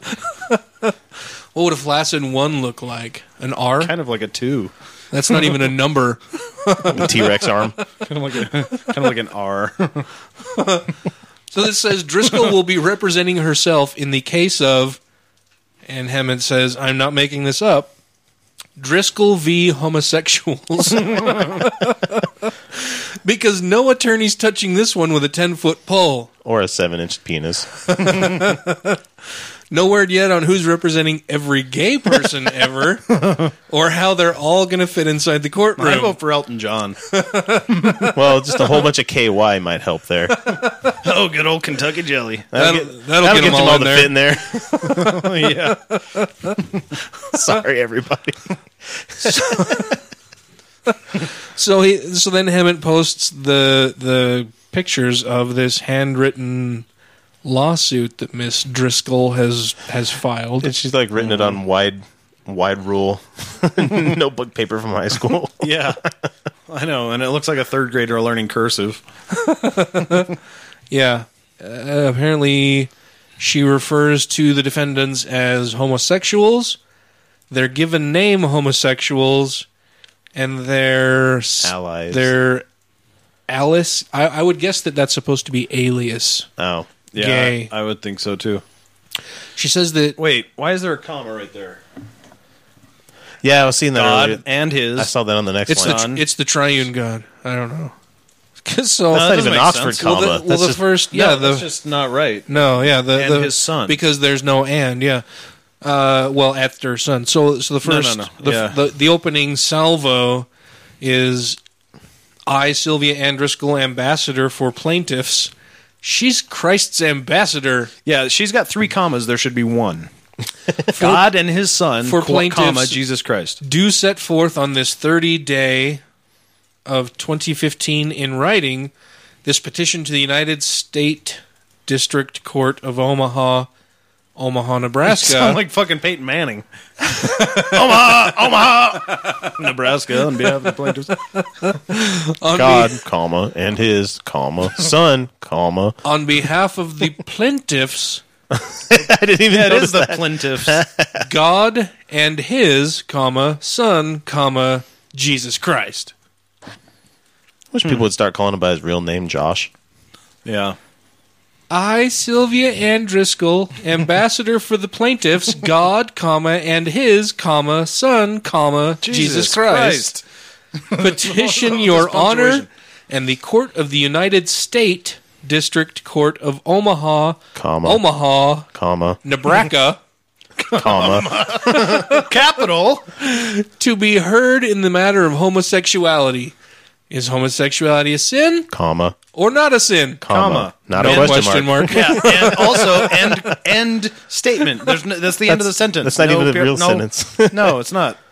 Defendants homosexuals. The homosexuals say That's that possessive defendant. Yeah, it is. A def- it's a possessive defendant. This th- these homosexuals belong to this defendant. Mein Führer! the homosexuals, Oh my God. I can't both read it. both words capitalized, say that it's not No, not contra- yes, not a it sh- contraction, when it should be. not a sin to be a homosexual, comma, and capital and not and but an. and capital after a comma. They have the right to marry, comma, to be parents, comma. and God. You know what's funny is she's a, she doesn't even know how to fucking text, and she still can't spell. I think so, this is somebody taking it a little bit too seriously when they're writing something to a judge. Be like, I think I just need to pepper this fucker with some commas. Yeah, I And- make myself sound intelligent. I'm going to put a semicolon in there somewhere. that's probably what she only she only has a semicolon. Well, and then it continues. The homosexuals took that away it- from so me. so it's the homosexual the homosexuals say that it's not a sin to be homosexual, comma, and that they have the right to marry, comma, Comma. to be parents, Comma. and then capital and God doesn't care that they're homosexuals, Comma. possessive use of their they're homosexuals as if the homosexuals own each other because he loves them. this Wow. is just It's ho- it's hard to read. So if God doesn't care, what the fuck is this lawsuit about? Stupid. He doesn't care that they're homosexuals. They're homosexuals. What? What do their homos- What do they do? He doesn't care that they're homosexuals. What? They're homosexuals because he loves them. Yeah. Nah, ugh. They're like Pokemons. Anyway, I just thought this was funny. Like, oh grandma, oh grandma, I can't believe you actually sent that. Yeah. I want to be the ambassador of something. I don't know what. The ambassador of commas. Yes, the ambassador of commas. I'm going to pin that to my title tonight in an email. to people. the ambassador of the Oxford comma, comma, and yeah. The Oxford comma is something that everyone should use. AP is totally fucking wrong for not using the Oxford comma. Okay. I think Jan Bell agrees with us on that one too. Yes, Who cares? Yeah. Is he over it yet? because or- fuck that guy. no, no, no, no, no. I'm just. I was thinking about him today. Actually, is Yeah. he over that GMO thing or what? Oh yeah. Oh, okay. No, yeah, totally. Over it. I haven't it. heard anything about. Uh, No, yeah, totally over it. He no, uh, no, yeah, totally, totally way. so he's on board. GMOs are cool. I don't know if I'd go that far. So he's not over it. then listen again and again and again. oh, you're making life difficult for me. I know. I know. Hey, no. Tell. Give him. I'll never check my. But give it to. Give it. Give him mine and have him come at me. That's fine. Uh, Yeah, we have- started Fat Camp this week too. Yes. Yeah, I, yeah. I'm doing the fat camp. Oh. I'm tired of I'm tired of being fat, Dan. Oh, oh, that's what. Oh, okay. I was gonna say, yeah, I could gain a few with you. Let's do it. it is fat camp, right? I'm way ahead of you, dude. I'm so in the lead. Yeah, you're tearing it up. No, yeah. So This is why I've had only three beers instead of like nine, like Yeah. last time. I yeah I well, and I'm drinking Coke Zero. Coke Zero tastes good. It does taste good, right? It's so fucking much better than Diet Coke. Fuck Diet Coke. Jesus. God damn it. I can't dog him hard. I was going to give him shit about drinking Bud Light, but I'd had one too. And it, was, it was refreshing. let me tell you, that was the No, most you're- thirst quenching beer I've had all night. Well, it's mostly water. So, Yeah, yeah. that's exactly. You, you would be you would be right, and I would have to accept your criticism.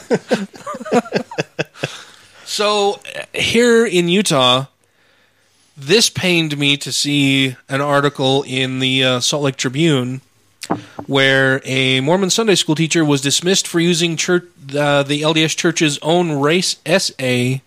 I don't know why I just said. Not punctuated. I don't know. I don't know why. I don't know why I just said S A. Yeah, that was wild. I'm not even from. Canada. Essay. Uh-huh. using Jesus Christ. Give me a minute. This Mormon Sunday school teacher was dismissed for using church's own race essay in lessons. Essay. Oh, thank you. so, so apparently, uh, LDS. long, long story short, the guy's married. Don't look at me. it was it was funny because I was reading along and I was like S A. I'm like, no, we're off that bad punctuation. I, I can't remember who the guy is married to, but he's uh he's married to a, a, a later lady that has darker skin from a different country, and she- kids Oh, in. she's she black. yeah. Yeah, she black. well, I just yeah. can't remember what. I don't want to. Is he a ginger? I- Is this don't- red? I think he's gingery. I yeah. don't like it when people call people from other. I mean. Other countries that are fr- specifically from that country, oh, they're African Americans. Maybe Yeah. they're not Americans. Yeah, you know? no, yeah. like I- they could be British. I don't think there's no. She's black. Uh, Yeah, there's, she's black. There's Yeah, nothing yeah. wrong with saying somebody's black. She's also beautiful. Actually. Yeah, yeah, she is really pretty. So anyway, kids in the Sunday school class were wondering, why would your wife join a religion that didn't want her about 20 years ago? Mm-hmm. Mm-hmm. Yeah, Okay, Nigerian. She is. Okay, yeah, so she is African, and if she's married to an American, she is an American. So So, so the story says it all started with a question. The Mormon youth simply asked his white Sunday school teacher why the man's Nigerian wife and her family would join a church that had barred blacks from being ordained to its all male priesthood until 1978. That's a pretty intelligent question for Sunday school. It really is. from a teenager. Yeah.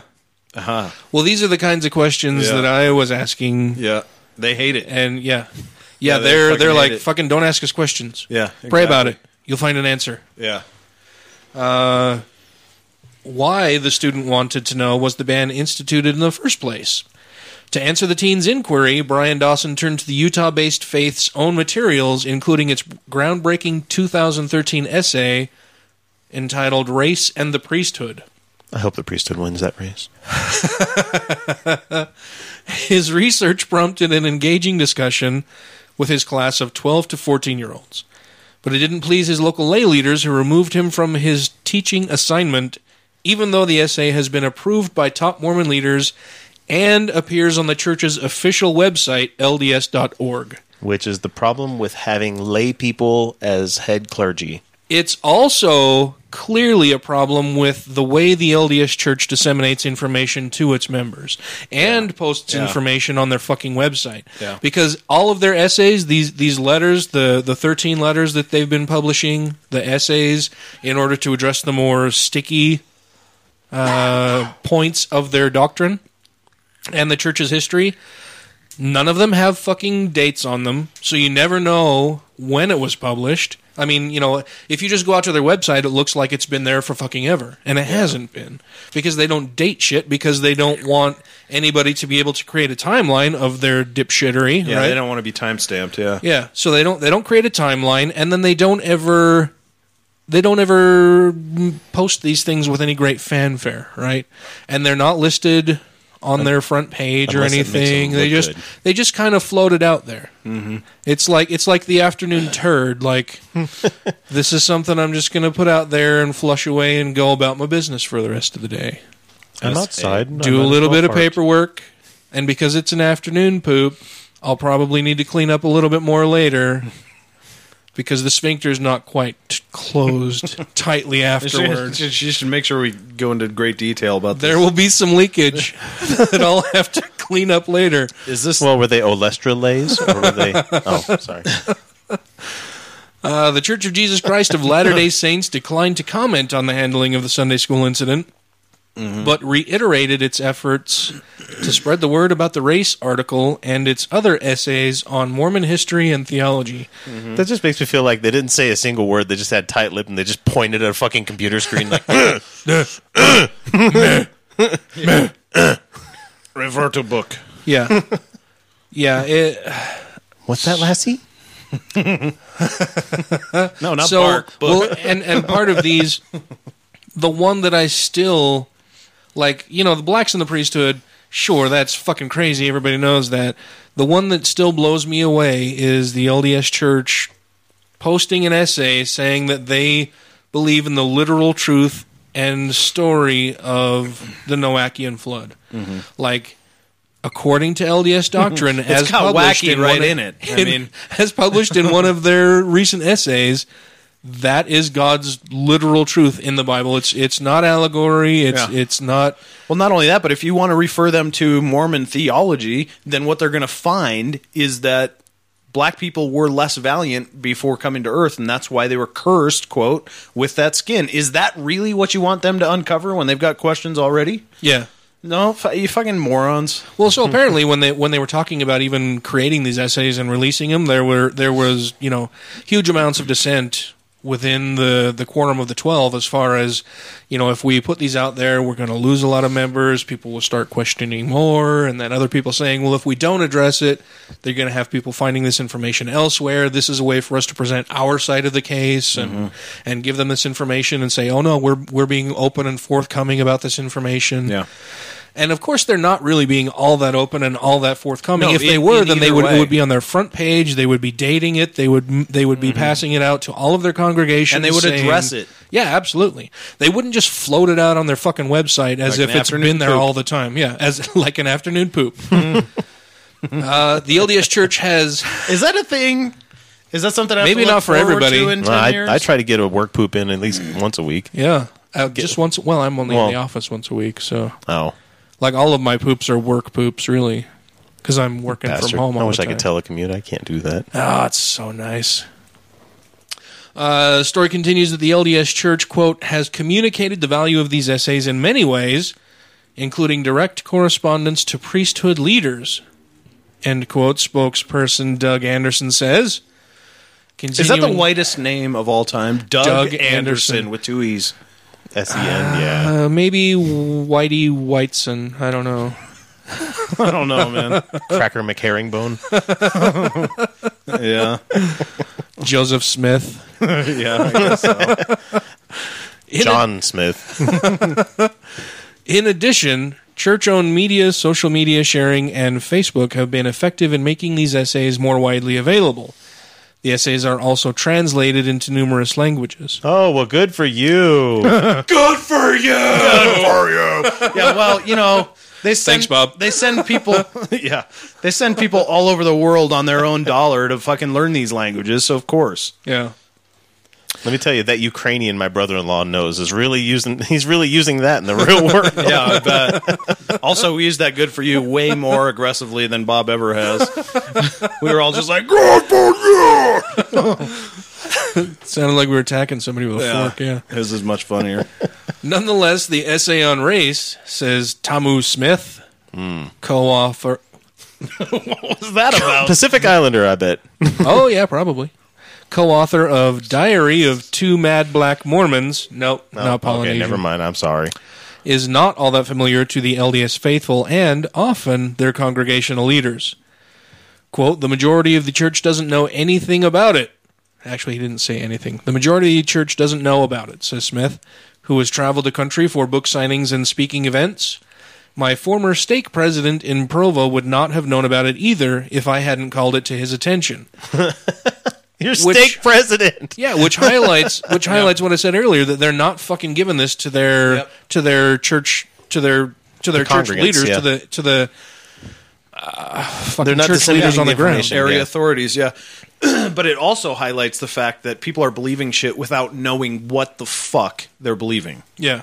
Well, and they don't they don't care to investigate. No, they don't. all. And even It's the church's true, leaders, and I know it. Yeah, even the church's leaders. Well, I'll I'll just read the rest of the story here. Uh, despite the essay.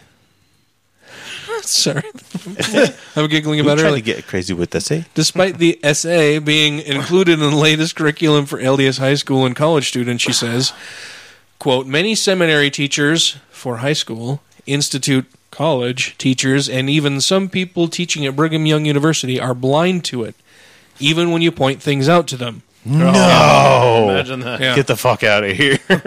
even when you show an LDS person, no, this is what happened, they go, mm. Joseph Smith had how many wives? Well, that's what it That's says now, but they may just reverse that later. They'll probably edit it later.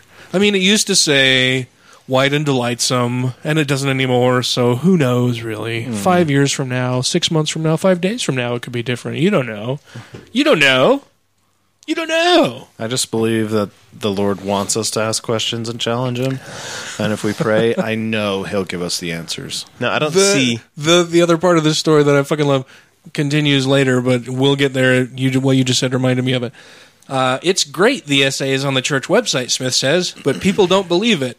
Why don't people believe it? It's on the church's fucking official website. because it's not it's because the because the church's official position is not honest they're believing the words that are coming out of their mouths which are not addressing this point. point and so when they read it they think nah fuck that that's not what i want to believe and it's not what they've ever said so It's nothing that I've ever heard. Therefore, Yep. it's not true. exactly And I just want to direct people to go look for Thomas Monson's bad lip reading. Someone did a bad lip reading for him. oh him. nice Oh, it's so awesome. it's fucking hilarious. It's really, really good. Uh, it was neither signed nor penned by the governing First Presidency, nor has it been mentioned, alluded to, or footnoted in speeches by LDS authorities at the faith's semi-annual general conferences, which is another part of the fucking problem. Like I said, they just floated out there like an afternoon turd. Mm-hmm. It's it's not it's not quote unquote official doctrine. We just put it on the website. You can't tell me that that's the church's actual stance. Who wrote it? When did they post it? And so they removed the, they removed. are we removed gonna really have a record for poop jokes while I, while I'm standing in as producer of this? so they removed the guy from his uh, Sunday school teaching, and they didn't reinstate him afterward, b- based on them being wrong about it.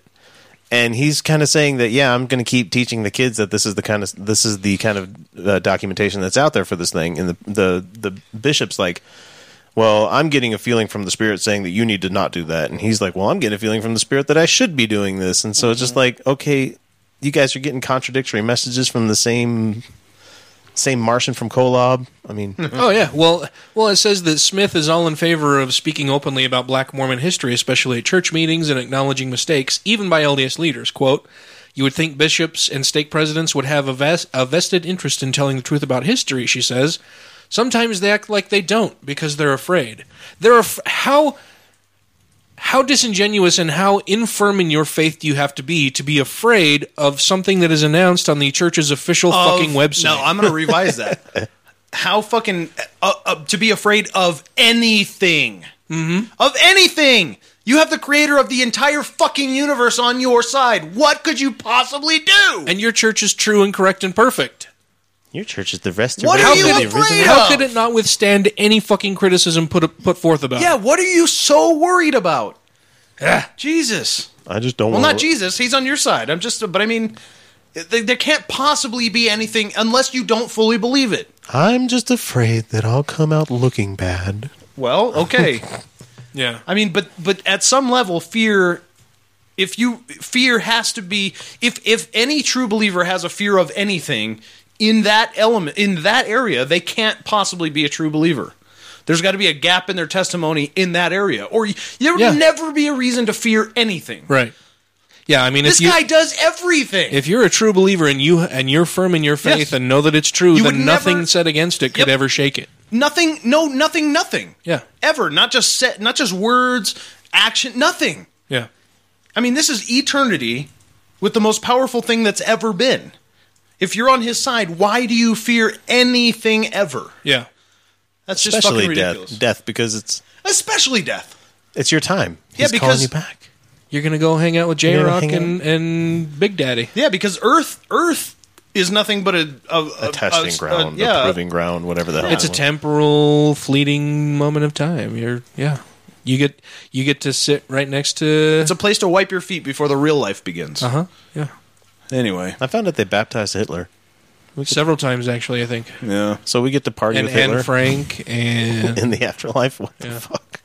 well, only if he's chosen to accept the invitation. Yeah, it's up to him. but still, why wouldn't you? Why When wouldn't you're presented Yeah. with it. right. So so now heaven's going to be full of Mormons, Jews, and Hitler. That'll be a party. and a shitload of atheists. So last fall in Honolulu, Dawson, a BYU BYU Hawaii graduate and a returned mission, uh, Jesus Christ, and a returned Mormon missionary, S.A. faced a gaggle of teens in his Sunday school class. A gaggle. Wow. He heard the question and took a breath. you know, Comma. he began. we could, Dude, you're, you're going to go into a coma coma. we could rely on the personal witness of believing black members, but there is also a church approved document the class could read together. It's called Race in the Priesthood. That sounds like so much fucking fun. and was, I know. and was published December 2013 on the Faith's own website. Can't we just finger paint or make macaroni art This for student, mom? I remember doing the macaroni art and fucking shit tons of glitter. Like I look back on those times, like I used so fucking much glitter when I was in the LDS church. Like I wonder if that's what made me an LGBT ally. I've got three little girls at home. I've got, I've got, Nothing? I've got glitter fucking Nothing? Everywhere. no, I, it was okay. I just I, I knew you were going there from the minute you you started emphasizing it. Come use my guest toilet. There's glitter all around it from the kids playing around. In the... Well, no, okay. If you're if you're Fabulous! if your afternoon turds are glitter, that's something totally different. The students eagerly agreed. So the following week, Dawson arrived armed with the essay and several articles from the church's official Ensign magazine about early black Mormons, including Elijah Abel, Jane Manning James, and Green Flake, which is just a cool name. It sounds like a pot. It sounds it like does. a pot. It does sound like a pot. Do you blaze the crons? What are how many marijuanas have you smoked today? Jeez. I have smoked three Green Flake. That's on fleek. Let me tell you. They learned that Abel was Sorry. ordained to the I want a priesthood. glitter bowl. They they learned that Abel was ordained to the priesthood during the time of LDS founder Joseph Smith. James had walked across the plains and had sought temple access unsuccessfully for decades, and Flake was among the first Mormon settlers to enter the Salt Lake Valley. All three remained committed Latter-day Saints throughout their lives. The essay noted that priesthood noted the priesthood ban was rooted more in earthly racism during Brigham Young's era than heavenly revelation. And I think we've talked about this before except when I said that true.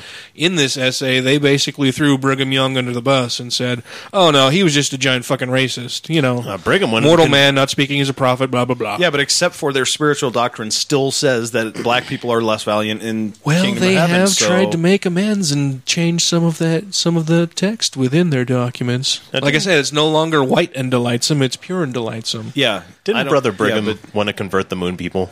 Yes. well, and he actually he actually made an amendment to Joseph Smith's Moon People and said that there were inhabitants of the sun as well. Well, North Korea went there last week, so right? yeah, they they can verify. they can verify. Uh. Mission accomplished.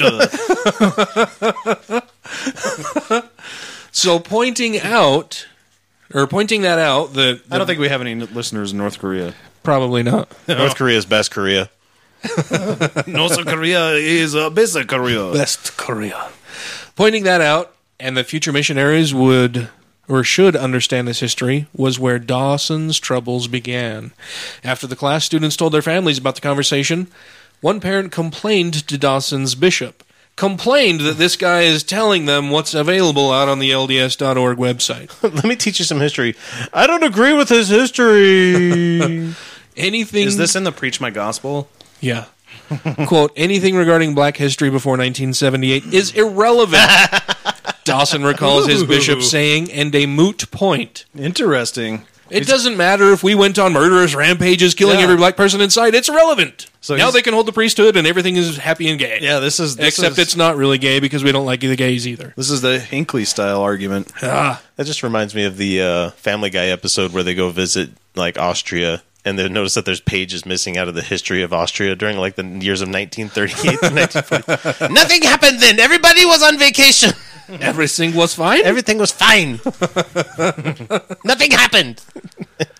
yeah. So, after being told that anything before 1978 is irrelevant and a moot point, the former teacher says his bishop insisted during a February interview that Dawson agree never again to bring up the essay or discuss black Mormon history in the class. Dawson declined, even after believing he would be released from teaching the class for disobedience. Quote, if the Holy Spirit guides me in a way that involves these multitude of documents, he asked the bishop, who am I to, to resist the enticing of the Spirit? And this is when I this is when I told you this is the part of the story that I fucking love, right? so the bishop replies, according to Dawson, the Spirit is telling me to tell you not to use those documents, and so it went. God, now I feel like an asshole for bringing that up. Dawson says he reminded his local LDS leaders that he simply was responding to a sincere question, not creating some alternative curriculum. My emotions were, were high, he recalls. I felt confused and didn't know what was going on. That's when his Nigerian wife stepped in.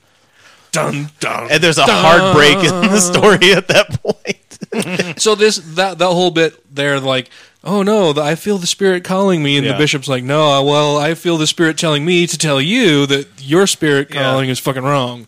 That which is the whole. God damn it. Yeah. The, you know the the LDS Church for a long time back in Joseph Smith's days was all about personal revelation and all that until people started getting competing revelations. Then Yep. it was like, oh no no, you know we uh, should have a main prophet, seer, and revelator. Yeah, that's the ticket. Yeah. You guys should, should pray and feel the Spirit, but the Spirit won't talk directly to you necessarily. They'll talk to me, okay? Because I'm the man. I'm the head honcho. Mm-hmm. Yeah. I'm the one who will who will speak personally to the Holy Spirit. Yep. Ah. And it's all no. Drugs are bad. Yeah. So, with the threat of being dropped from teaching, he and his wife, Azine Dawson, he and his wife, Azine Dawson, agreed to meet with the bishop and their LDS stake president, who oversees a number of Mormon congregations in Hawaii. Azine's parents joined the LDS Church in Nigeria in the early 1980s. So, just after the LDS Church Yep. said, um, God Yeah, changed okay. his mind, and now blacks can hold the priesthood. So now we're going to start going to all these other countries. Yeah. this will make it so much easier to recruit all the blacks. Yay! Yeah. Yeah. The family members moved to Hawaii where they were sealed. In quotes, it says for some reason. Well, this is from the Salt Lake Trib, so Oh. they're being snarky as shit here. So. well, it's Peggy Stack. She's usually not very snarky. Oh. Uh, a few years later, as an eternal family in the LDS temple, I would have put the quotes around eternal, Eternal family, family. versus sealed. Uh, as a young girl, Azine didn't even think about the now disavowed reasons for the church's previous prohibition on blacks. Because they probably didn't fucking talk to him about it when Yeah. they came as missionaries to their No, for, home. oh, of course they didn't. that they were fence sitters in a premortal world, or that they bore the curse of Cain until she was a teen. Yeah, both of those, fence sitters and curse of Cain, are in quotations. Yeah. But that, but they shouldn't be because that's what the fucking doctrine says. Yeah. Well, maybe she's quoting doctrine. Fair enough. Uh, quote, even I used some of those reasons, she says now. I didn't know they were false doctrine. What were false Uh, doctrine? They're not. No, That's in your those doctrine. are That's those are in the doctrine. Yeah. That's that's in your that's in your book. Yep. Azine spent her high school years in upstate. In fact, I'll bet you that the bishop, the bishop, may be thinking that this man doesn't even have the right to revelation because he married a curse. Ooh, that could be. I mean, I I know that a lot of LDS. I don't church call them that, members by the way. I'm just saying. No, yeah, I know that a lot of LDS church members, so even after 1978, are very upset. I mean, there was there was a huge there was a huge commotion in the church when that happened, right? Where Yeah. where they said, okay, no. Yeah. God changed his mind. Blacks can now hold the priesthood. There were a lot of people who left the church over that because Yeah. they're like, no, but I'm racist. Brr, brr, brr, brr. Uh-huh. Yep. I'm shocked they didn't have separate entrances and separate water fountains at the temple still. Oh no, you, you should be nice. You should be nice to them because if you're nice and they follow Christ's teachings, then they too can become can white become and white. delightsome. Yes. Yeah, yeah. You don't want to offend a potential white person. Yeah. Azine spent her high school years in upstate New York and felt accepted in her Mormon congregation there. As a freshman at BYU, however, big shock, she Mhm. experienced the sting of racism from her church community for the first time. I, I find that hard to believe that was the first time. I bet you there were a shitload of microaggressions before that even happened. Well, but I mean, I, I am not at all shocked that Oh, your she hair is so curly and wavy. It's so nice. Like I wish I had your hair. overt, overt racism of Yeah. BYU. Uh, my quote: My freshman roommate from Pleasant Grove refused to talk with me. She says she was uncomfortable being around me. I mean, how does anybody talk to a black person, right? I mean, don't they have a completely different language and fuck. Today, Azine is married with four children, ages 7, 5, 3, and 1, and finds the church's essay on race helpful at explaining the past. Now I have resources, she says, to teach my children. Those are all odd numbers. Sorry. and nicely nicely spaced, two years apart. And they're all prime numbers also. Now I ooh. now I have resources, she says, to teach my children. That is why Nerd. husband's exchange with the bishop was so baffling. It didn't make sense to me, Azine says. He was not teaching black history, he was teaching Mormon history. Yep. Which right there seems really telling to me, right? She's saying that she would expect church leaders to have a problem with her husband teaching black history. As a black woman in the LDS church, she would expect her church leaders to have a problem with her husband teaching black history. To whiten delights How of kids. fucking sad is that? Yeah, I guess so. He was not teaching black history, Well, he was I- teaching I took Mormon that- history. I took that a different way. I mean, I, I think there could be some of that in there, but I think I think her point is he's in church. He's not teaching black history. He's teaching church history. Yeah, that's how I took it. But yeah, I mean, you you could be right. Yeah. I'd I, just I be- would bet it's more in line with what I'd be fucking jazzed as him. I'd like, great, I don't have to do this stupid calling anymore. That's awesome. Eventually, their local LDS leaders agreed that Dawson's materials were legitimate, but decided he shouldn't teach them anyway. Okay, so now how do you des- how do you decide that's the case? Because if there's le- if they're legitimate, they're from who? Who who are they from? Joseph Smith, Jesus?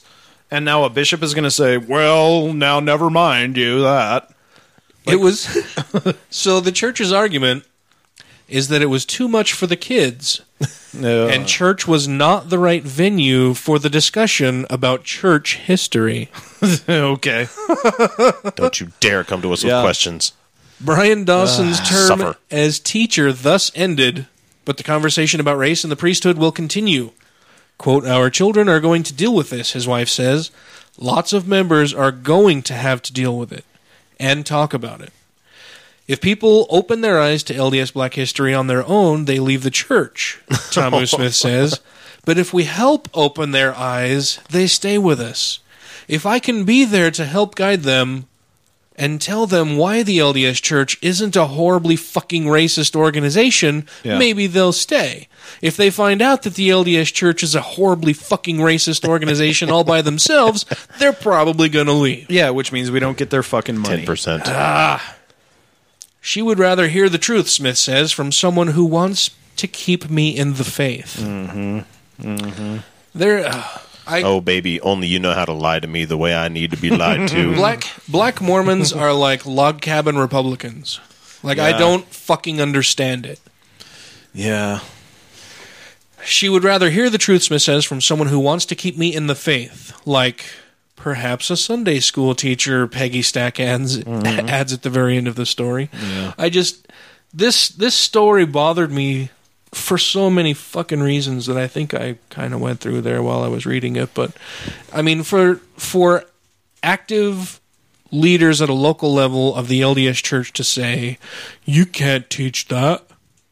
Well, but it's it's it's now official church doctrine. Really, Yeah, I know, I, mean, it's it's out on their website. This is what they want us to start teaching. This is what they're promoting as the actual history of the church. Yeah, well, don't do that. The Still don't do telling that. me that it's not going to be good Yeah. for our. I know the Spirit told you one thing, but the Spirit is telling me to tell you that the Spirit thinks that the Spirit you're hearing is fucking wrong. Uh, look, the rule book clearly states this is the answer to that question. Yeah. And and I hold a higher calling than you, so obviously I'm correct. Yeah. Like that's just So fucking passive aggressive. yeah. mm-hmm.